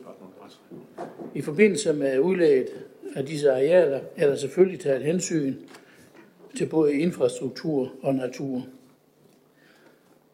Af større ændringer efterfølgende kan nævnes, at det foreslåede udlæg i Nørre Vong udtages i første omgang, og der iværksættes en proces frem mod at få udpeget et nyt areal. I den proces skal børnene selvfølgelig også inddrages og høres omkring det. Og det betyder, at øh, efter sommerferien i efteråret bliver indkaldt til et møde for at få udpeget et nyt areal. Det er vigtigt for kommunen, at det udpeges areal også i dette område, da det hænger sammen med strategien og den efterspørgsel, der er på erhvervsjord. Så er der sket også nogle mindre ændringer og justeringer efter høringsperioden, og det kan man alt sammen læse i de 837 sider, der indeholder høringssvar med videre. Kan der så ikke ske ændring i de næste fire år? Jo, det kan der godt. Der sker jævnligt kommuneplantillæg og kommuneplanændringer. Så, så dynamisk er det her. Jeg tror alene i år har vi haft nogen 80. Så det sker. Men skulle man til at lave større ændringer nu, så kræver det en helt ny sagsbehandling og en helt ny høringsperiode. Plan- og byudviklingsudvalget og økonomiudvalget indstiller til byrådet, at Esbjerg Kommunes kommuneplan 2022 til 2034 vedtages med de ændringer og justeringer, der er sket efter offentliggørelsen, og at byrådet også godkender miljørapporten for Esbjerg Kommunes kommuneplan 2022 til 2034. Tak. Tak for det. Så er det Hans Erik Møller. Ja, tak. Ja, det er korrekt, som Henning han siger, det er jo et stort diger værk, og, og jeg synes faktisk, det er rigtig, rigtig positivt, at vi for første gang faktisk har gjort det på en anden måde, end det vi før i tiden altid gjorde. Nemlig, at det en af de sidste ting, et byråd gør, før de går af, det er, at de vedtager kommuneplanen, som det nye byråd det så skal arbejde med de næstkommende fire år. Det, er det er jo så første gang, hvor vi har sagt, det kan godt være, at det var gamle byråd, der sendte den ud første gang, men det er faktisk det nye byråd, der kommer til at behandle den og debattere den også i fagudvalgene alle steder, og det, og det giver jo et væsentligt større ejerskab øh, for hele byrådet. Så, så det synes jeg har været rigtig, rigtig positivt, men det har jo så også en betydning for, som Henning han siger til sidst, at øh, hvis der kommer ret store ændringer, øh, så, så må vi tage dem som, øh, som øh, tilpasninger til øh, kommuneplan, kommuneplan ændringer og andet, fordi at ellers så skulle den jo i en helt, helt fornyet høring, som øh, Henning så rigtig siger. Og det er korrekt, der har været mange borgermøder, der er også kommet rigtig mange henvendelser tilbage. Vi har, synes jeg, har haft nogle rigtig, rigtig gode debatter, og jeg synes også, at man langt hen ad vejen har prøvet at lytte til borgerne og de indsigelser, øh, der er kommet. Altså alle kan jo ikke øh, blive øh, tilfredsstillet, øh, men, men langt hen ad vejen har, har man altså prøvet at lave de ændringer, øh, som så også øh, passer ind. Men vi har jo også, som Henning siger, det helt overordnet øh, ansvar for, at en kommuneplan, jo som er et meget overordnet plan, øh, ikke ned i detaljer, men meget overordnet plan. Øh, jeg kan se nogle af indsigelserne, for eksempel fra Skatcentrum, det går meget på erhvervsområder, hvor ligger vi dem? Øh, der er også forslag om, de kunne ligge andre steder, men der er jo et hensyn at tage til, at de skal for eksempel ligge tæt på havnen. Altså jeg synes faktisk, når man læser øh, vurderingerne i forhold til, til indsigelserne øh, og henvendelserne, så er der nogle rigtig, rigtig gode forklaringer øh, på det. En anden ting, jeg også synes, der er rigtig godt, øh, vi har haft drøftet undervejs, og som det lægges op til nu, det er jo det, at de lodsejere, der nu bliver berørt, dem begynder man rent faktisk, allerede når vi vedtager her, så er det meningen, at man skal rette henvendelse til de lodsejere, hvis der er nogen, der for eksempel ønsker at sælge eller andet. Altså, det var noget af det, vi fik meget kritik af før i tiden, øh, hvor, hvor, hvor det var meget usikkert, hele den lange periode med Facebook, og så blev det ikke til noget alligevel. Så det synes jeg, det er rigtig, rigtig positivt, at nu handler vi rent faktisk ret hurtigt over for de lodsejere, så, øh, så de ikke skal leve den her uvidenhed. Med de bemærkninger, så er vi indstillet, vi godkender kommuneplanen. Tak for det. Så er det Jasmin. Slå. Yes. I Radikal Venstre kan vi af flere årsager desværre ikke stemme for kommuneplanen. Øh, vi mener ikke, at processen har været hensigtsmæssig. Borgerinddragelsen er noget, der er os meget på sinde, øh, ligesom vi er store fortalere for gennemsigtighed. Vi mener ikke, at informationsniveauet øh, af berørte borgere har været tilstrækkeligt. Det gælder ikke mindst ude i Skas Andrup, hvor en lang række private øh, ejendomme berøres af de store arealudlæg. I det mindste kunne man fra øh, kommunens side have planlagt øh, flere borgermøder øh, i områderne. Heldigvis fik øh, lokalrådet taget initiativ til dette. Øh, dog fandt vi heller ikke informationen på borgermødet fyldskørende, øh, når man flere gange fortalte den kommende proces, men undlod væsentlige dele. Jeg har ikke selv oplevet det det er Anne-Marie Geiser Andersen, øh, som er den opfattelse også øh, undrer sig over øh, ja, gangen for de her borgermøder. Øh, alligevel er der kommet en masse høringssvar, hvilket er glædeligt. Efter vores opfattelse er der dog kommet så mange, at der er mere eller mindre uoverskueligt øh, som byrådsmedlem at skulle sætte sig ind i det på egen hånd. Ikke mindst når man hverken er medlem af et fagudvalg eller øh, økonomiudvalget. Øh, vi havde derfor gerne set et temamøde om kommuneplanen her efter høringen, ligesom vi foreslog det, da vi havde en kæmpe sag om havneudvidelsen. Vi sætter en dyd i at vide, hvad vi stemmer ja eller nej til, øh, men i denne sag har det simpelthen ikke været muligt for os øh, under de givende omstændigheder at danne os et rimeligt overblik. Og da vi slet ikke øh, øh når vi har en vis bekymring for den forudgående proces, Sidst finder vi det yderst uheldigt, at vi må øh, afvise at foretage konkrete ændringer i forslaget til kommuneplanen slet og ret øh, af den grund, at de er for store, og at der derfor vil kræve en ny høring. Hvis vi kun må foretage øh, mindre ændringer, finder vi på linje med Skats Lokalrådet ikke, at det giver mening at bruge mere energi på høringsproces, hverken for os, politikere, forvaltningen eller borgerne. På den baggrund kan vi desværre ikke stemme for øh, planen, men tager i stedet løbende stilling til konkrete udmyndning. Tak. Tak for det. Så er det Jørgen Bosen Andersen. Tak. Ja, vi har lige et par kommentarer til kommuneplanen fra SF. vi er tilfredse med, at Esbjerg nu øh, fremstår tydeligere som en grøn energimetropol, også i kommuneplanen, end tilfældet var tidligere. Dette er grundlaget for SF's ønske om, at betydelige arealer øh, reserveres til energiformål som PTX, især i nærheden af havnen, finder plads til vindmøller samt solcelleranlæg både i by og land og tæt samarbejde med lokalområderne. Det er vores håb i SF, at fyrtårnsplanerne vil bidrage til at udbygge forskning, udvikling og uddannelse på universitetsniveau inden for rammerne af Esbjerg som grøn energimetropol, og at der udlægges arealer til dette formål på Esbjerg Strand. Boliger på Esbjerg Strand har jo hele tiden stået i vores bog under forudsætning af, at det er foreneligt med udviklingen på Esbjerg i forhold til Esbjerg Havn. Godt, at dokken også er kommet i spil. SF ønsker, at det skal være muligt at udvikle dele af området til grønt areal med opholdsmuligheder for alle mennesker øh, i byen og kommunen. Det er oplagt sted at skabe grønt byliv med mulighed for biodiversitet. Det er jo skabt adgangsbro for bløde trafikanter til Dokhavnen fra byen, men der bør også skabes adgang for bløde trafikanter fra Dokhavnen til området med Fanefærgen. Vigtigt, at der nu nedsættes en følgegruppe for byudviklingen i Esbjerg Midtby med repræsentanter fra Esbjerg Museum, Esbjerg Byfond, embedsmænd samt politikere, som kan indkalde eksterne interessenter. Øh, vi ser frem til, at denne gruppe nedsættes og inddrages i udmøntningen af kommuneplanen. Vi var i sidste uge på studietur i Malmø og så her, hvad en langsigtet plan betyder, hvis man vil gøre en by både grøn, spændende og rigtig god at opholde sig i. Så synes vi, at det er godt, at området i Vong ikke afsættes til erhvervsområde, men i stedet forbliver som landdistriktsområde i lokalplanen.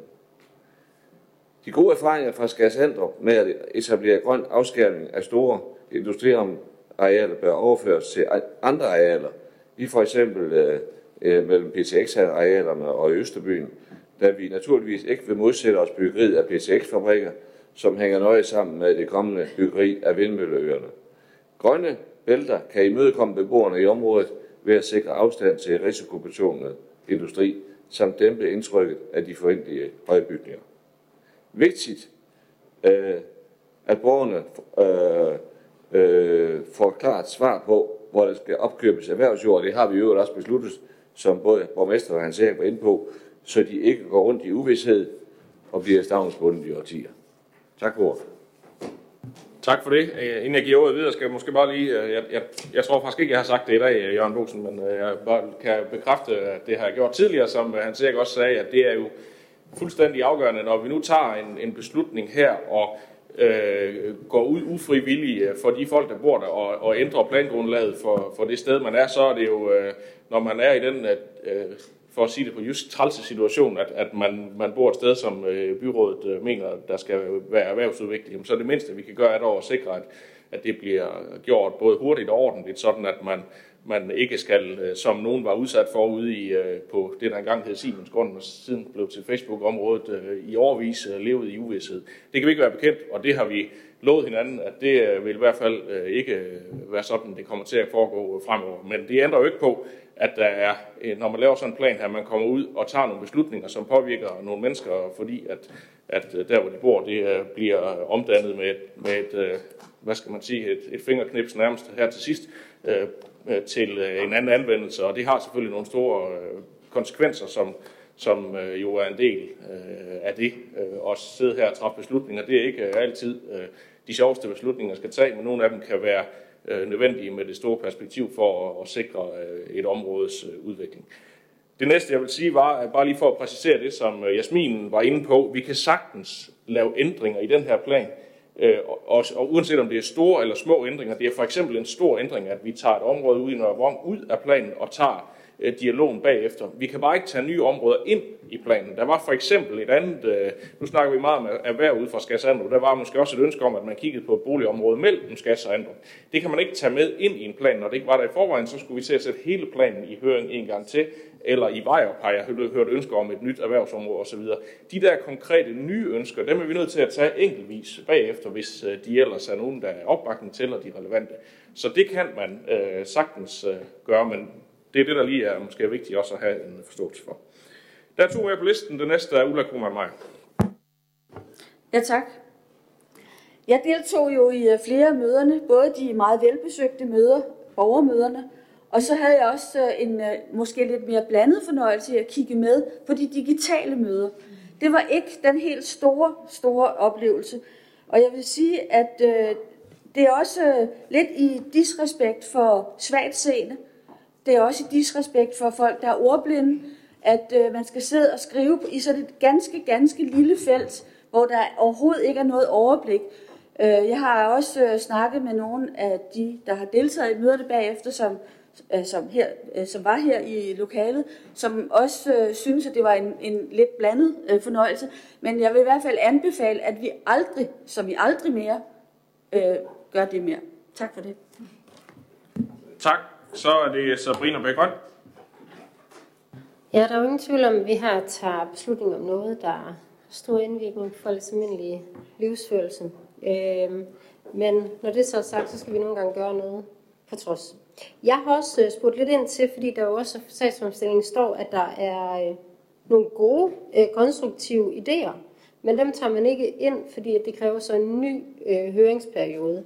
Og der i forlængelse af det, som Jesper siger, så øh, er jeg blevet informeret om, at man kan godt tilføje nogle mindre ting sådan løbende. Det hedder en kommunalplans tilføjelse. Og ellers så kan de rigtig, rigtig gode idéer, som ikke er presserende her og nu, de kan indarbejdes som fire år, når kommunalplanen skal revideres ved lov. Så tak for Tak, så er det Henning Ravn.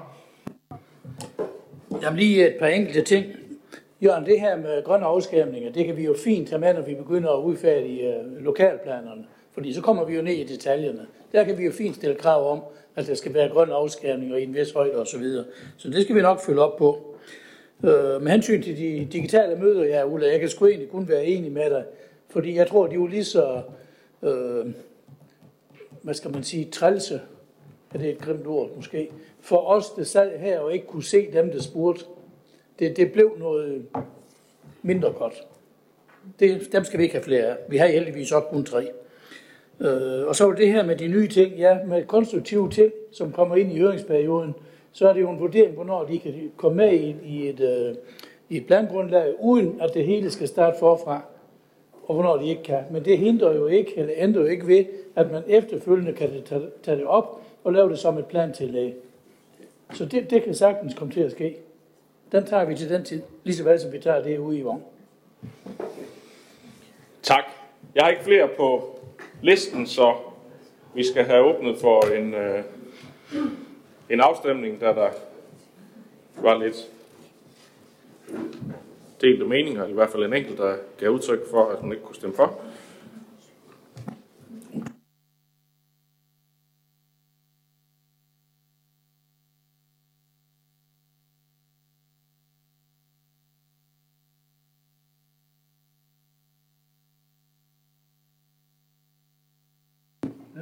Så er det jo sådan. Så var der 31 stemmer, 30 for og 1 imod.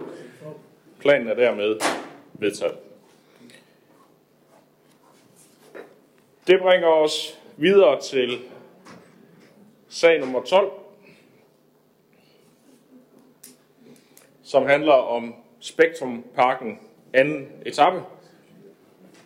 En sag, der også har været i plan- og byudviklingsudvalget, og den får du lov til at fremlægge nu. Henning, værsgo. Ja, det handler egentlig øh, blot om projektbevillingen til at udvikle anden etape af Spektrumparken, fordi der i budget for 2022 øh, blev afsat 1 million kroner til formålet. Hensigten med det her, det er jo at øh, skabe et attraktivt uderum i tilknytning til den grønne ring, der primært henvender sig til beboerne ude i området, men som sørme også kan være et udflugtsmål for Esbjergs borgere i øvrigt. Der er et stort potentiale for at inddrage en bred vifte af interessenter, såsom Lokalrådet Øst, Din Forsyning, Klimasekretariatet, Stengårds Sekretariatet med flere. Og derfor indstiller plan- og byudviklingsudvalget og økonomiudvalget til byrådet, at der meddeles en projektbevilling på 1 million i 2022, finansieret af det til formålet afsat af rådighedsbeløb. Jeg skal lige nævne her liste D2 forbehold i økonomiudvalget. Tak for det, og det tror jeg, Sabrina hun lige vil sige lidt til nu. Værsgo. Mange tak. Det er sådan, når man er ny i byrådet, så er meget af det usagte, det fremgår heller ikke af dagsordensreferater fra tidligere. Så jeg var ikke øh, klar over, hvad Spektrum-projektet overhovedet omhandlede og indbefattede. Jeg havde egentlig bedt om, at det kom på dagsordenspunktet. Øh, det er det heller ikke gjort, men jeg har så fået det i printet form, og jeg kan godt støtte op om det. Tak Tak for det, og dermed kigger jeg lige rundt, ser ud til, at det kan vi godkende i enhed. Det bringer os videre til sag nummer 13, som handler om udarbejdelse af en ny trafik- og mobilitetsplan. Også en sag fra Plan- og Byudviklingsudvalget. Henning, du får ordet igen. Sko. Ja, og nu er jeg gået ned på et halvt stykke papir. Indholdet af den nuværende trafik- og mobilitetsplan, som er helt tilbage fra 2013, er næsten gennemført. Og der har været en stor udvikling på området siden 2013, som for eksempel intelligent trafikstyring, elbiler, klimadagsorden, og væsentligt flere biler og færre cykler. Det er derfor ønskeligt med en ny trafik- og mobilitetsplan med henblik på en samlet strategi for udviklingen af trafik og mobilitet i Esbjerg Kommune, og et deraf følgende grundlag for en politisk prioritering af disse tiltag. I forbindelse med vedtagelsen af budget 2021 til 2024 blev der afsat 1 million til udarbejdelse af en ny trafik- og mobilitetsplan. Derfor indstiller plan- og byudviklingsudvalget og økonomiudvalget til byrådet, at der meddeles en bevilling på i alt 1 million fordelt med en halv million i 2022 og en halv million i 2023, og finansieret af det til formålet afsatte rådighedsbeløb. Og den her gang nøjes liste D ikke med at tage forbehold. De stemte imod i økonomiudvalget.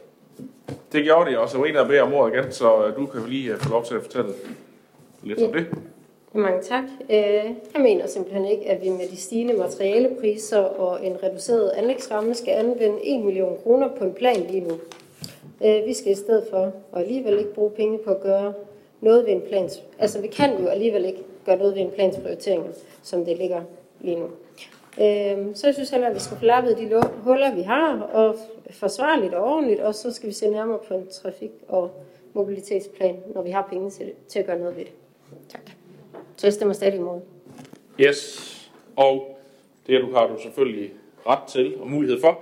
Øh, men man kan sige, som Henrik Ravn sagde, så er planen jo øh, øh, næste skridt i det her for at være klar til øh, at vide, hvad er det for nogle trafik- og mobilitetsinvesteringer, vi skal kigge på næste gang øh, med det lange lys.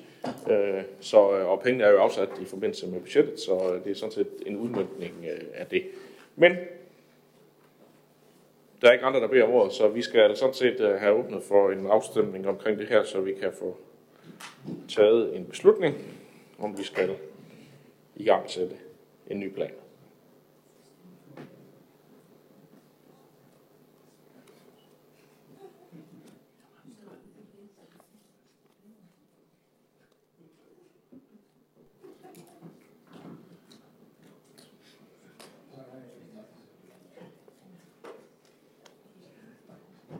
Sådan, så var der 31 stemmer, 30 for, 1 imod. Det er hermed godkendt. Ja, du må gerne øh, sælge sende en mindretals øh, udtalelse, så vi kan få den med. Det har man jo øh, ret til. Øh, vi haster videre til sag nummer 14, som handler om et aflastningscenter i Ribe, og det kan være, du lige skal sætte lidt ord på, hvad et aflastningscenter er henne. Værsgo, du får ordet herfra. Ah, Og man ikke de fleste efterhånden har fundet ud af, at overlastningscenter ikke er et sted, hvor man læser varer, men i stedet for et område, som skal aflæste øh, en bymætte, for eksempel med nogle større udvalgsbutikker. Øh, det her det er jo forledt af en detaljhandelsanalyse, som er udarbejdet af ICP, som peger på et behov for et aflastningscenter i Ribe, med henblik på, at en eventuelt kommende større udvalgsbutik, som skal have en størrelse af minimum 900 kvadratmeter, kan etablere sig i Ribe. Der er ingen plads ved Marscenteret, og areal ved Trolds knæ er lige til at gå til, og også er en størrelse, der vil bevare status quo for Ribe bys handelsliv. Det lå i øvrigt i, i kortene fra regeringen, at man agtede at indføre et femårigt midlertidigt stop for etablering af disse aflastningscentre. Men det blev dog taget af bordet i forbindelse med vedtagelsen af en redigering af planloven i sidste uge. Men ikke desto mindre så ønsker vi i kommunen at fastholde godkendelsen af aflastningscentret for at sikre muligheden for udviklingen med større udvalgsbutikker i Ribe. I idéhøringsfasen øh, på 14 dage fra 24. februar til 10. marts hos nærmeste naboer indkom der 10 høringssvar. De otte var fra samme person, og alle handlede om en eventuel senere lokalplanlægning.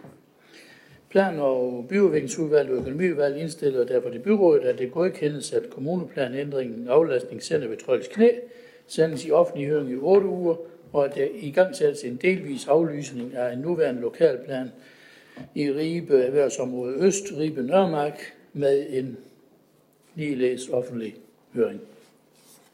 Tak. Tak for det. Det er der ikke flere, der har bedt om at kommentere på, så det kan vi samles om og godkende. Og det bringer os videre til sag nummer 15, som handler om revision af redskabsplanen for vold og overgreb mod børn og unge. Det var en lang titel. Den er fra Social- og Arbejdsmarkedsudvalget, så Jacob Lykke, værsgo. Ja, tak Jesper, tak for ordet.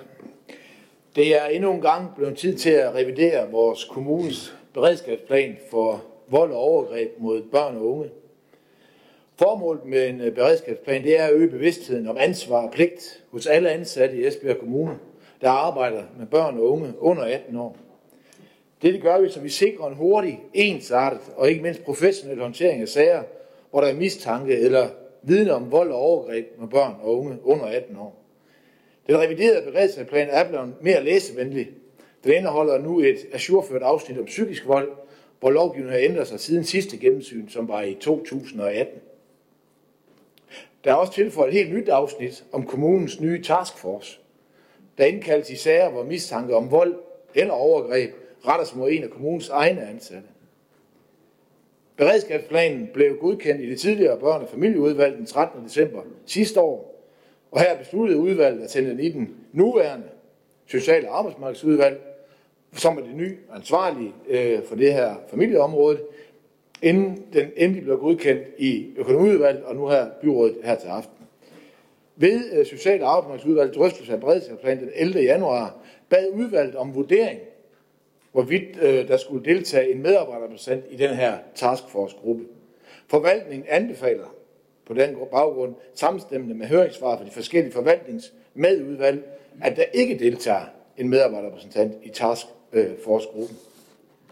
Så derfor indstiller samme udvalg til Social- og Arbejdsmarkedsudvalg, at byrådet godkender beredskabsplanen for vold og overgreb mod børn og unge. Tak for. Tak for det. Det vil Rasmus Rasmussen også gerne lige sige lidt til. Værsgo. Ja, tak. I øh, Socialdemokratiet er vi, er vi meget glade for den nye beredskabsplan, især hele den her del omkring et uh, taskforce. Og det er jo både for at sikre borgernes uh, rettigheder og sørge for, at vi hurtigt får grebet ind, hvis der foregår noget, der ikke skal, men også på medarbejdernes vegne, hvis der kommer beskyldninger om nogle ting, som uh, viser sig ikke at passe, så det ikke trækker i langdrag, at vi på den måde også kan sikre, at medarbejderne de bliver, øh, bliver behandlet ordentligt, og vi kan sikre deres retssikkerhed også. Så det hilser vi meget velkommen. Tak. Tak for det. Der er ikke flere, der har bedt om ordet, så det er vi hermed enige om og kan godkende. Og det bringer os videre til øh, sag nummer 16, som handler om byggeregnskab på Bøge Allé i Ribe. Også en sag fra Social- og Arbejdsmarkedsudvalget. Jakob, du får ordet igen. Værsgo. Tak Jesper, jeg skal prøve at gøre det så kort som overhovedet muligt, så maden ikke bliver kold. Det er det byggeregnskab i Bøge Allé fra 15 til 17, og byrådet meddelte tilbage i 2017, øh, den 6. marts, en anlægsbevilling til etablering af et botilbud for øh, 18 borgere med fysisk eller psykisk øh, funktionsnedsættelse. Boligerne blev taget i brug øh, den 15. marts 2018. Og hele projektet er nu afsluttet, der er udarbejdet det, der hedder et anlægsregnskab, og regnskabet det er blevet påtegnet. Så ganske kort, så skal jeg bare anbefale, at byrådet godkender anlægsregnskabet. Det ser det ud til, at vi kan. Tak. Så uh, lad os uh, aftale det og springe videre til uh, sag nummer 17. Mindre tid til dokumentation, mere tid til kendeopgaven. En sag, som Majbert André Andersen har sat på dagsordenen. Værsgo, Majbert, du får lov til at sige lidt til den selv. Jamen, øh, tak for det. I starten af dette år, der tog Aalborg Byråd en, hvad nogen vil betegne som en drastisk beslutning. De vil nemlig ophæve samtlige regler, dokumentation, administrative opgaver og krav, som man fra kommunens side har indført og påduttet medarbejderne. Senere er også Hvidovre og Næstved fuldt efter en iver for at komme unødvendig dokumentation, krav og regler osv. til livs. Kun de regler, krav, administrative opgaver og dokumentation, der har en særlig værdi for løsning af kerneopgaven, ønsker man at bibeholde. Nu stiller jeg så på vegne af den konservative byrådsgruppe et tilsvarende forslag i dag. Og hvorfor gør vi så det? Når vi i forrige byrådsperiode træffede beslutning om at afdække andelen af selvpåført byråkrati, og vi fik da også lidt ud af det. Men det gør vi simpelthen fordi, at vi mener, at der skal langt mere til for at komme til bunds i en afdækning af omfanget. Faktisk føler jeg mig slet ikke overbevist om, at vi med den typiske undersøgelsesmetode, som der blev anvendt i den tidligere proces, har fået det fuldstændige overblik. Det mener vi i den konservative by- byrådsgruppe kun er muligt ved at vende tingene lidt på hovedet, som vi nu foreslår, hvor vi lægger op til at afskaffe alle regler, øh, krav, administrative, administrative opgaver, dokumentation, som vi selv har påført personalet i henholdsvis ældre- og dagtilbudsområdet. Vi er den klare holdning, at vi bør afskaffe alt det, som vi i allerbedste mening har påduttet administrationen og medarbejderne, men som ikke længere er værdiskabende i forhold til løsning af kerneopgaven i vores daginstitutioner og i ældreplejen.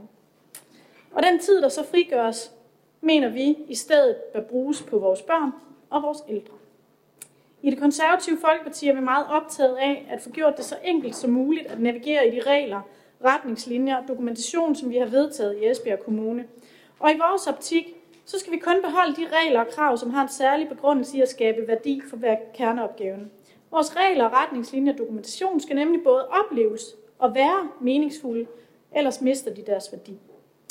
Det bør egentlig ikke komme bag på nogen, at vi tager emnet op om øh, øh, unødig demokrati, et byråkrati, undskyld, da det har været et centralt emne for det konservative Folkeparti gennem hele sidste periode. Selvfølgelig er der regler, administrative opgaver, krav og dokumentation, som vi ikke kan undvære, og det vil vi komme til at arbejde med i den kommende proces, hvis forslaget vedtages i dag.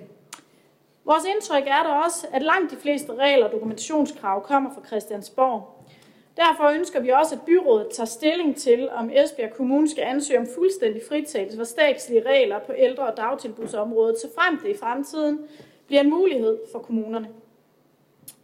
Nu øh, ved jeg jo godt, at der måske sidder et par stykker blandt os her i byrådssalen i dag med en øh, vis skepsis og tanken om, at vi med dette forslag ikke kommer til at revolutionere de to områder. Til det kan jeg blot sige, at de antagelser, jeg kom med for lidt siden om at komme til bunds i afdækningen, er præcis den samme, som man har haft i Aalborg, og nu også i Hvidovre og i Næstved. Nemlig, at man ikke har fået det helt retvisende billede. Jeg kan så supplere med, at man i Aalborg, der fandt man faktisk efter en grundig proces med medarbejderne hele 412 interne regler, der kunne afskaffes. Øh, og der havde man for øvrigt også tidligere forsøgt sig med at afdække omfanget for inden. Men så vidt jeg kan forstå, heller ikke rigtig fået synderligt meget ud af det på det tidspunkt. Så, lad os se, hvad der kommer. Så frem vi får opbakning til vores forslag på dagens byrådsmøde. Det kan jo selvfølgelig også godt være, at Esbjerg Kommune er 100 meter mester i regelforenkling og afbiokratisering, men på den her måde, der får vi i hvert fald syn for sagen, hvis det skulle være tilfældet. I det konservative Folkeparti, der håber vi rigtig meget på, at vi får den bredest mulige opbakning til vores forslag. Tak for ordet. Tak for det, og bare så lige vi er helt enige, så er det ikke demokrati, vi afskaffer, men, men byråkrati, vi drøfter i stedet for her. Øh, det tror jeg også, det var det, der fremgår ret tydeligt af det er skrevet i hvert fald. Connie Geisler havde bedt om ordet. Værsgo. Tak. Øh, en overstået virus i lungerne kan give mig udfordringer i talen. Hvis det er sådan, så tager Karen Sandrini over, det har jeg aftalt. I Socialdemokratiet ønskes den dokumentation, der er nødvendig for at sikre overholdelse af opgaver, der henfører til sundhedsloven. Vi har også forståelse og tillid til, at de øverste sygeplejefaglige ansvarlige i Esbjerg Kommune, der har pålagt medarbejderne dokumentation, har gennemtænkt det. Vi ønsker også i ældreplejen flere varme hænder fra kolde hænder. Dokumentationskrav skal gennemarbejdes, og vi skal være sikre på fortsat kontinuitet og kvalitet. Og så skal arbejdspladserne, de ansatte og den nære ledelse inddrages. Mange faggrupper er autoriserede og arbejder efter sundhedsloven og kan indklages for patientklagenævnet. Og vi skal være sikre på fortsat kontinuitet og, nej, og sundhedsloven. Man, skal ganske enkelt, man kan ganske enkelt miste sin autorisation øh, som en beskyttelse af faget og faggruppen. Retssikkerheden skal også overholdes både for vores borgere og for de ansatte. Når så vi snakker serviceloven, en anden lov, så er det faggrupper, som er meget tæt på borgerne. I serviceloven kan der indgå, tænker vi, mere elastik. Serviceopgaver kan aftales i samarbejde med den, der modtager hjælpen. Og det kræver en tillidsbaseret ledelse, tillid mellem de ansatte og en indsigt i den hjælp, der er aftalt. Den indflydelse for både borgere og de ansatte, den kan give mere motivation i arbejdet. Den lærende organisation og gensidig tillid i samarbejde med den, der får hjælpen. Socialdemokratiet, Karen og jeg, i udvalget i Sundhed og Omsorg, peger på, at så frem medarbejder ansættes på fuld tid, så er der tid til udvikling og snakke med kollegaer og opgaver. Bedre kvalitet og af undersøgelser, som FOA har foretaget, opnås der større jobtilfredshed. Og alle stillinger bliver nu opslået som fuldtidsstillinger, og den enkelte skal selv forhandle færre timer, hvis det er, det bliver nødvendigt. Nu skal vi sammen have ældreområdet gjort attraktivt. Vi skal få de gode fortællinger fortalt, som der er rigtig mange af. Arbejdsmiljøet skal have høj prioritet, og medarbejdernes indsats skal værdsættes. Vi mener, at gennem motivation opnår man mere end igennem skal ud. Med anerkendelse af faget, læring på jobben, på jobbet kan vi ønske flere vælgere uddannelse inden for et værdifuldt arbejdsområde, være med til at give den gode ældre gode dage. Og så gik det med stemmen. Vi støtter forslaget, Majbrit, øh, og det gør vi selvfølgelig med de ovenstående bemærkninger, som vi håber kommer med ind i det. Tak. Og det gik med stemmen. Tak for det. Ja, det var rigtig fint. Så er den næste på listen Jasmin. Ja, jeg vil gøre det kort. Øh, I Radikale Venstre har vi i mange år ønsket øget afbiokratisering, øh, afbiokratisering og mere fokus på øh, kerneopgaven. Det er lige siden vi for velsagtens 15 år siden præsenterede vores tillidsreform, mindre processtyring og mere tillid til de offentlige ansættes faglighed. Vi havde gerne set, at også beskæftigelsesområdet havde været med, men vi bakker op om forslaget. Tak for det. Så er det Sabrina Bækman. Mange tak for ordet. Jamen, Nye Borgerlige, vi gik jo til valg på afbyråkratisering. Øh, det er en af vores allerstørste mærkesager. Øh, jeg bemærker, at vi både mangler øh, beskæftigelsesområdet og det sociale område, men vi må jo starte et sted, og når det her så lykkes, så fortsætter vi til de andre fire, eller de andre to områder, så vi har dem alle med. Jeg er helt i tråd med Ulla. Det handler om, at øh, borgernes retssikkerhed og, lov, øh, og lovrettigheder, lovmæssige rettigheder, de bliver opretholdt. Og så at de sundhedsfagligt forsvarlige øh, elementer også bliver opretholdt. Men samtidig at tillid, det skal også skabe øh, arbejdstilfredshed, og derfor så kan vi godt få fjernet alt det, som ikke giver en reel, reel mening i hverdagen. Øh, og det er også en af vores personale fokusområder. Så vi i Nye Borgerlige støtter i hvert fald. Tak for det. Tak for det. Så er det Diana Olsen. Ja, vi har jo snakket lidt om det, øh, Majbrit, i forhold til, om øh, SF også kunne bakke op, og jeg har egentlig allerede skrevet det til dig, at det gør vi selvfølgelig. Øh, man kan sige, for, for, øh, for dagtilbudsområdet, så sparker de konservative lidt en åben dør ind.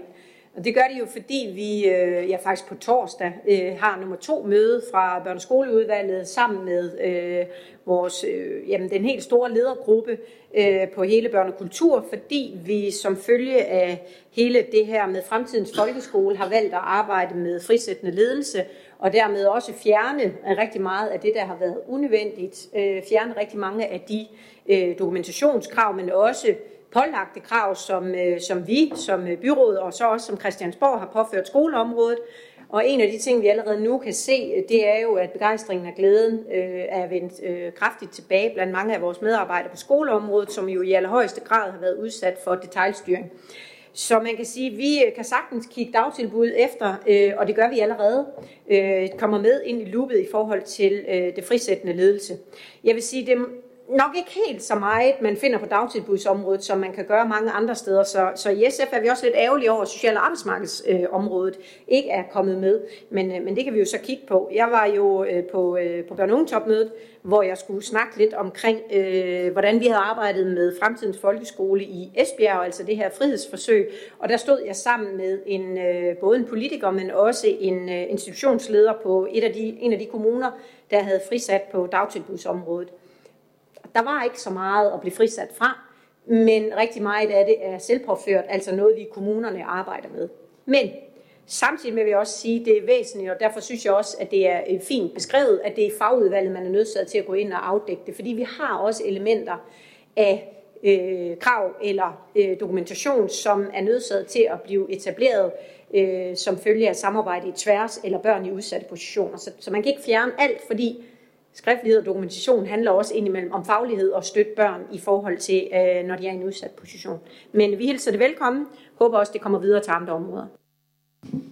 Tak, så er det Tina Skov Larsen. Du skal lige prøve en gang til med den mikrofon der. Den er lidt træls i dag. Sådan. Så har vi rød, rød lampe. Nej, vi vil øh, i Venstre også gerne støtte øh, op om forslaget. Men øh, det er klart, at øh, der er jo behov for dokumentation på plejehjem og også i ældresektoren. Øh, det er et vigtigt arbejdsredskab, og det er også øh, nødvendigt for borgerens trivsel og deres behandling, og så også selvfølgelig deres patientsikkerhed. Dokumentation, det skal man selvfølgelig kun anvende der, hvor det giver mening. Men der er rigtig mange komplekse krav. Der er øh, også i den dokumentation, der ligger, øh, kan også anvendes og bliver også anvendt som pejlemærker for personalerne derude. Der er rigtig meget, der fungerer, men det er klart, at øh, vi også skal se på, om vi kan gøre noget, og om der kan optimeres og justeres på nogle af tingene. Vi skal se på, øh, hvor vi konkret kan udfordre, og så selvfølgelig også gerne forbedre den måde, dokumentationen skal foretages på. Det er vigtigt, at vi ser på muligheden for dette, fordi det er netop, hvor vi måske kan forsøge at frigive personalet mere tid til den reelle omsorg og nærvær, som er til gavn for borgerne i kommunen. Så tak for det. Tak, og inden jeg lige giver ordet tilbage til Michael, som øh, oprindeligt stillede forslag, så øh, vil jeg også bare lige supplere med, at øh, jeg, jeg har også lige haft fornøjelsen af at være på Bornholm i fire dage øh, til folkemødet, og der blev der også sat, øh, sat øh, frisættelse. Jeg var selv øh, i øh, et par øh, arrangementer i den sammenhæng, og det var sådan set helt grundlæggende, at at øh, der er faktisk, at vi behøver ikke at nødvendigvis at blive frisat fra de statslige regler, for der er rigtig meget, vi kan gøre selv ved lige at kigge, os, kigge lidt indad. Men øh, i næste sætning bliver der også sagt, men der er også rigtig mange af de øh, regler og rammer, vi har sat, de har også et rigtig godt formål, og dem kan man ikke bare kaste ud med badevand. Så, så det er en sund proces lige at kigge efter, og så finde ud af, hvad er det for noget, der måske øh, kan, kan, kan hvad hedder det, blive til noget, og hvad kan ikke. Og i forlængelse af det, kan jeg så sige, at siden øh, det her forslag er blevet fremsat, er der jo lavet en aftale mellem KL-regeringen, øh, økonomiaftale, og i den ligger der også i, at øh, nogle kommuner kan blive frisat på andre områder. Øh, det er stadigvæk de tre, der hedder skole, øh, dagtilbud og ældre, og så fire kommuner på beskæftigelsesområdet. Men der ligger lige en passus om, at man kun kan blive frisat på ét område ad gangen. Og det vil sige, at vi allerede er frisat på skoleområdet, så kan vi ikke komme med i nogle af de statslige rammer der. Det forstår øh, KL ikke, kan jeg sige. Jeg sidder selv i bestyrelsen, og det er vi sådan set fuldstændig enige om, at det kan jo, hvis kommunen gerne vil, hvorfor kan man dog så ikke få lov? Det kan man ikke. Sådan er, har aftalen med regeringen for, at de kan styre det øh, en kommune et sted øh, ad gangen. Så der er desværre ikke noget at gøre lige i den her omgang, men det kan være, at det kommer senere. Margaret, du får ordet igen. Jamen tak for det. Lige forlængelse af det, du siger, Jesper, så med beslutningen i dag, der øh, undersøger vi jo også mulighederne for at kunne gøre det på sigt, hvis der skulle komme en, en, en mulighed for det. Jeg vil da bare lige kvittere for de mange positive tilkendegivelser her, og tak jer for støtten. Det, det synes jeg er, er rigtig spændende, at vi nu kan arbejde øh, lidt yderligere med det her. Øh, og så kan jeg da vist øh, godt, uden at sige alt for meget, øh, sige, at vi, øh, vi også påtænker på et tidspunkt at arbejde med, øh, med den her del øh, i den konservative byrådsgruppe i forhold til socialområdet beskæftigelsesområdet. Øhm, det har vi absolut tænkt os, men vi synes ikke, det gør noget, at det kommer i nogle trinmodeller, så vi ikke øh, gør alt på én gang. Tak for det. Der er ikke flere på listen, og det, som jeg konkluderede, det bakkede øh, alle øh, op, og dermed er forslaget godkendt. Så kommer vi til den sidste sag på den åbne dagsorden. En sag, der hedder udarbejdelse af konkret model for et ungebyråd. Det er en sag, hvor der er to øh, forlæggere på. Det er øh, Emil øh, Pedersen fra Venstre og Jasmin Lykke fra det radikale Venstre. Og Jasmin, hun får ordet først, så værsgo, du kan starte, og så kan Emil overtage derfra. Jo, tak.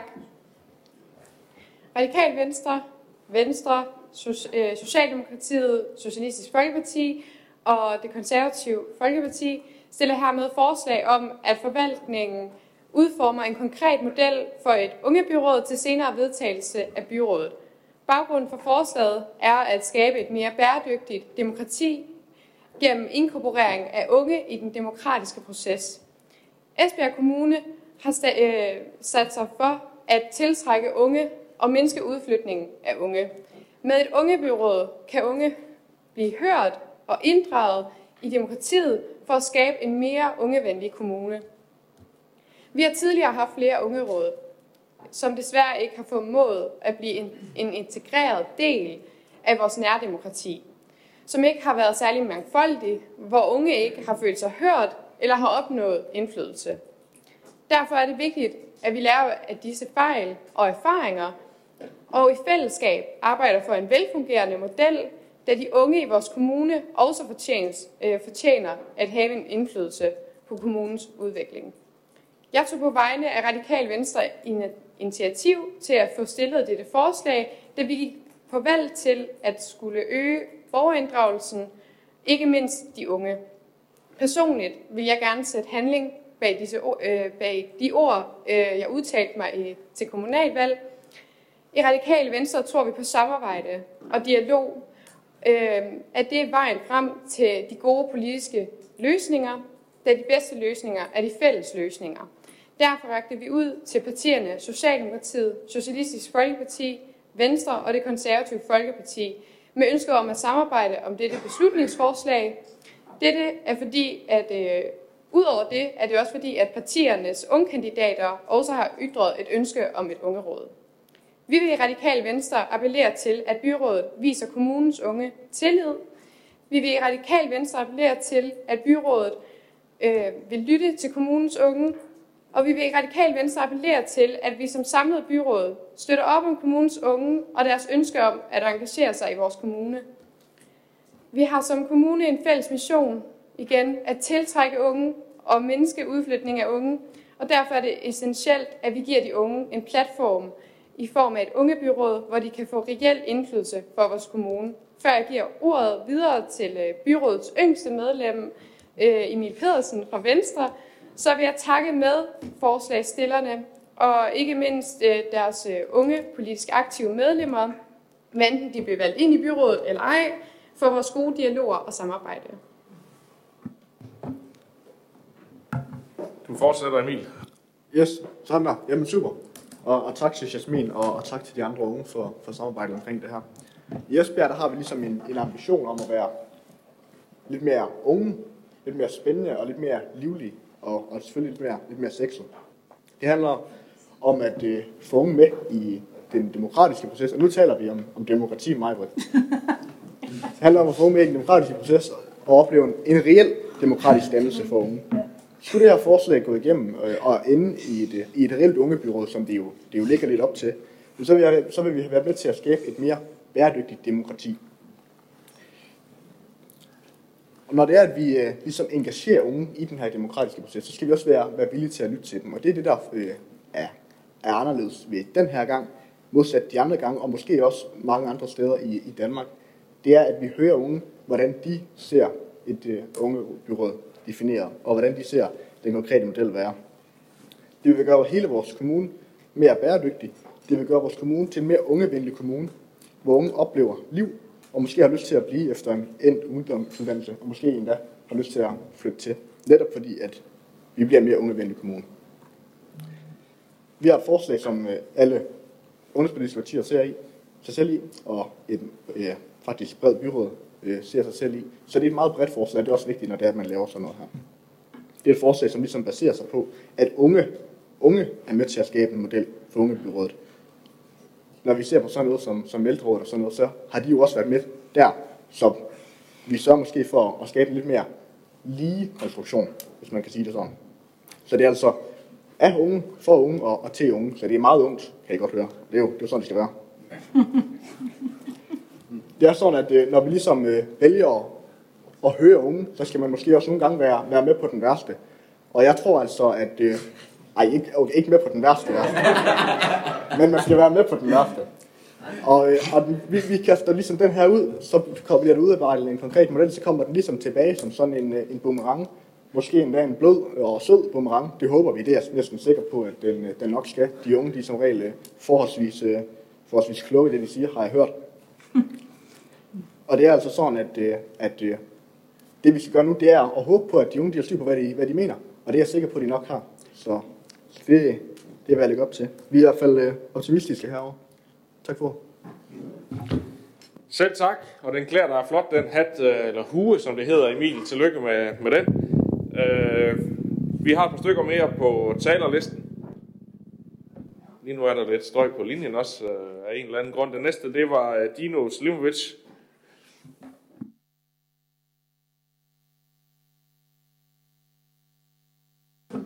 Nej. Kære venner, lad os skabe en revolution. Nej, det er ikke så Nørrig og enhedslisten, der er tilbage i byrådet, men bare et ønske fra det konservative Folkeparti og jeg, om at vi i fremtiden giver vores unge muligheden for at få indflydelse på de beslutninger, der træffes i byrådssalen. Med den nye brandingstrategi er det mere end oplagt at involvere de unge, der bor i kommunen. Jeg meldte mig selv ind i konservativ ungdom for cirka 10 år siden, og har været med til at føre en masse valgkampe og søge en masse indflydelse. Desværre oplevede, oplevede jeg også, at, dengang, at byrådet dengang, med få undtagelser, slet ikke var lydhørt i forhold til de mange nye idéer, kommunens unge og især datidens ungdomspolitikere bragte på banen. At få en god dialog med politikere eller forvaltningerne var dengang lige så nemt som at få statsministeren til at tage ansvar i Mink-sagen. Der er heldigvis sket en hel del siden jeg meldte mig ind øh, i ungdomspolitik, og jeg fornemmer også, at der er en langt større accept af at ændre de unge i forhold til kommunens samlede udvikling. Derfor skal vi naturligvis have et, have et ungebyråd, som også får muligheden for at komme med konkrete idéer og initiativer, der styrker kommunens profil som en kommune, der søger at inkludere alle borgergrupper. En stor ro skal også gives til de politiske ungdomspartier, som længe har kæmpet for at få et konkret tiltag på byrådets dagsorden. De har haft mod til at søge indflydelse, hvilket det her forslag er et produkt af. Så godt gået. Tak for det. Så er det Diana Olsen. Jeg tror, for at der ikke kommer støj på linjen, så skal du slukke din. Yes.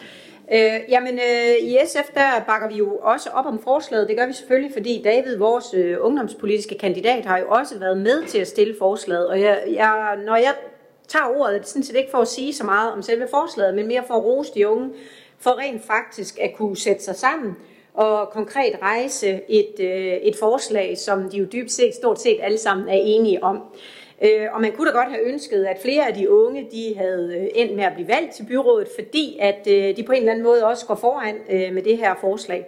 Og når jeg så også yderligere valgte at tage ordet, så er det faktisk fordi, at jeg jo ved, at jeg også barslede lidt på med, om også enhedslistens ungdomskandidat, som jo også har været medinvolveret i det her, kunne stå som medforslagstiller. Men i og med, at øh, enhedslisten ikke øh, kom, desværre kom i byrådet, så var der ikke mulighed for dem. Så vil jeg skynde mig lidt at nævne ham, fordi jeg ved, at Oscar også har taget del i det, og jeg ved, at de samlet set stod fælles i valgkampen om, at det her det var noget, vi ville kæmpe for, uanset hvem af jer, der kom ind. Så det var ren kado og respekt for arbejdet.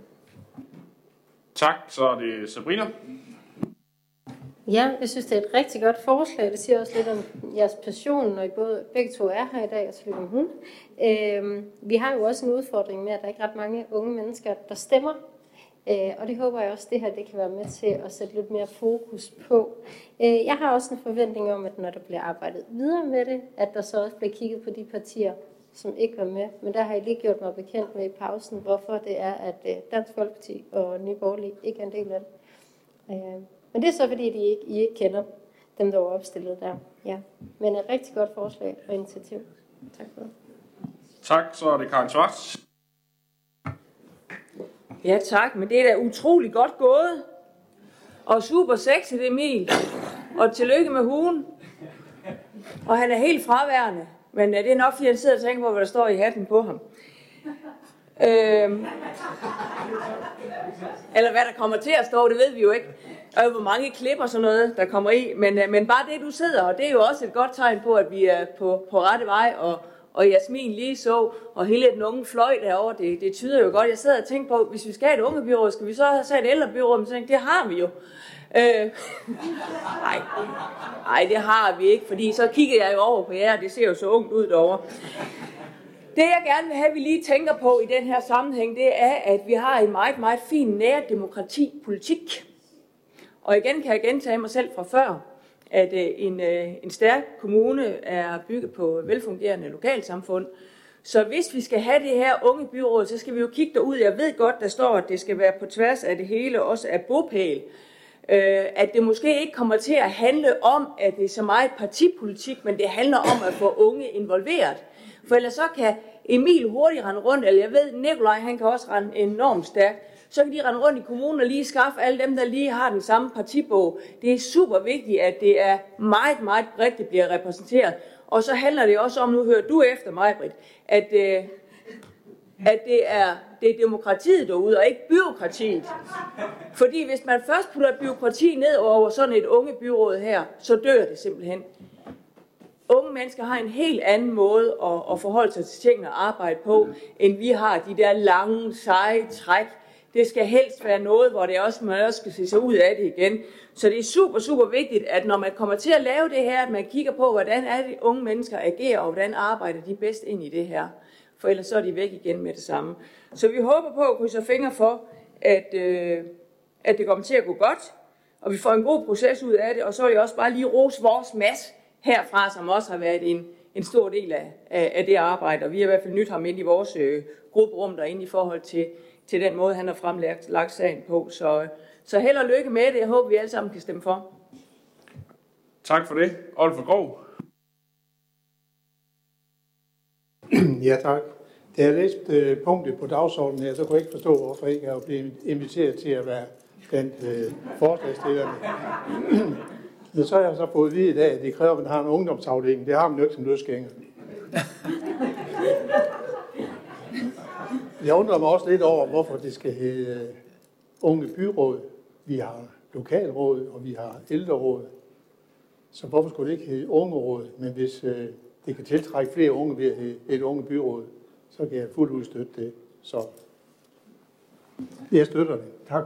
Tak. Også uden ungdomsafdeling i partiet. Det er godt. Emil har bedt om ordet igen. Jeg vil lige, øh, jeg vil gøre det kort. Jeg har en, en fest, jeg skal nå til her i aften. Men øh, jeg vil lige adressere noget, der blev sagt herovre fra Sabrina og Olfert.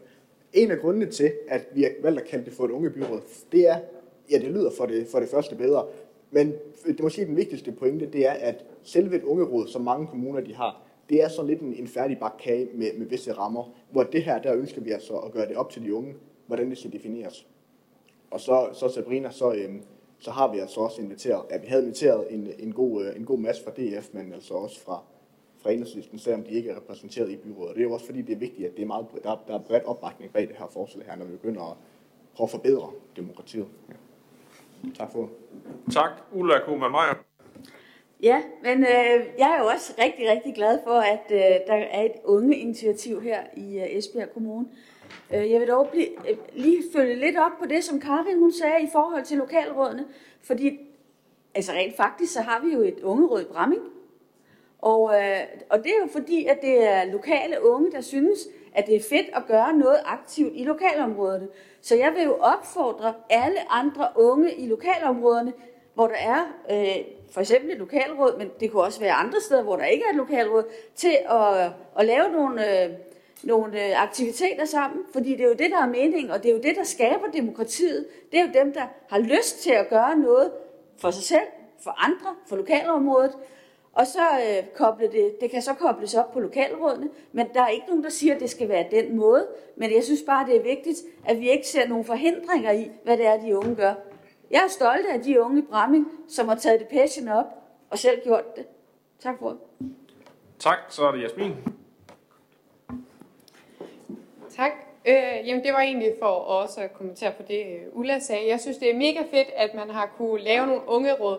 Jeg tror, det der var vigtigt med vores, lige, øh, som vi er kommet sammen om, det var også, at vi kan samarbejde. Og man kommer øh, for eksempel fra Tjærborg, eller Bramming, eller Esbjerg, at vi alle sammen kan samarbejde, for vi er jo en fælles kommune alligevel også, at vi kan samarbejde på kryds og tværs. Det tror jeg også er virkelig vigtigt. Øh, nu kan jeg jo ikke sige noget øh, konkret, fordi at det er jo egentlig det, hele forslaget handler om, at det er, at der skal laves en model, og det er så vigtigt, fordi vi skal jo gerne have et godt fundament, så det her er et ungebyråd, øh, som kan få lov at holde i lang tid, at vi ikke skal igennem tre forskellige modeller, og så vi stadig står ikke har et øh, fast øh, ungeråd, som egentlig har en indflydelse. Og jeg tror også, at grund til, at det hedder et ungebyråd, det er jo også for, at forhåbentlig, at det skal samarbejde med byrådet. Jeg tænker da også, hvis man sidder som byrådsmedlem, det gør jeg ikke selv, at det også kunne være fedt at have en unge platform, hvor man kan spørge de unge til råds, hvis man har nogle idéer eller har brug for idéer, at der er øh, den kontakt og det samarbejde. Ja, tak.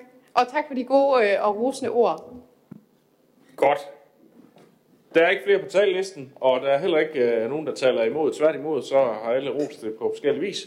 Så øh, det ser det ud til, at vi alle kan støtte op om. Og det var faktisk afslutningen på den åbne del af mødet, så tak fordi I kom eller kiggede med.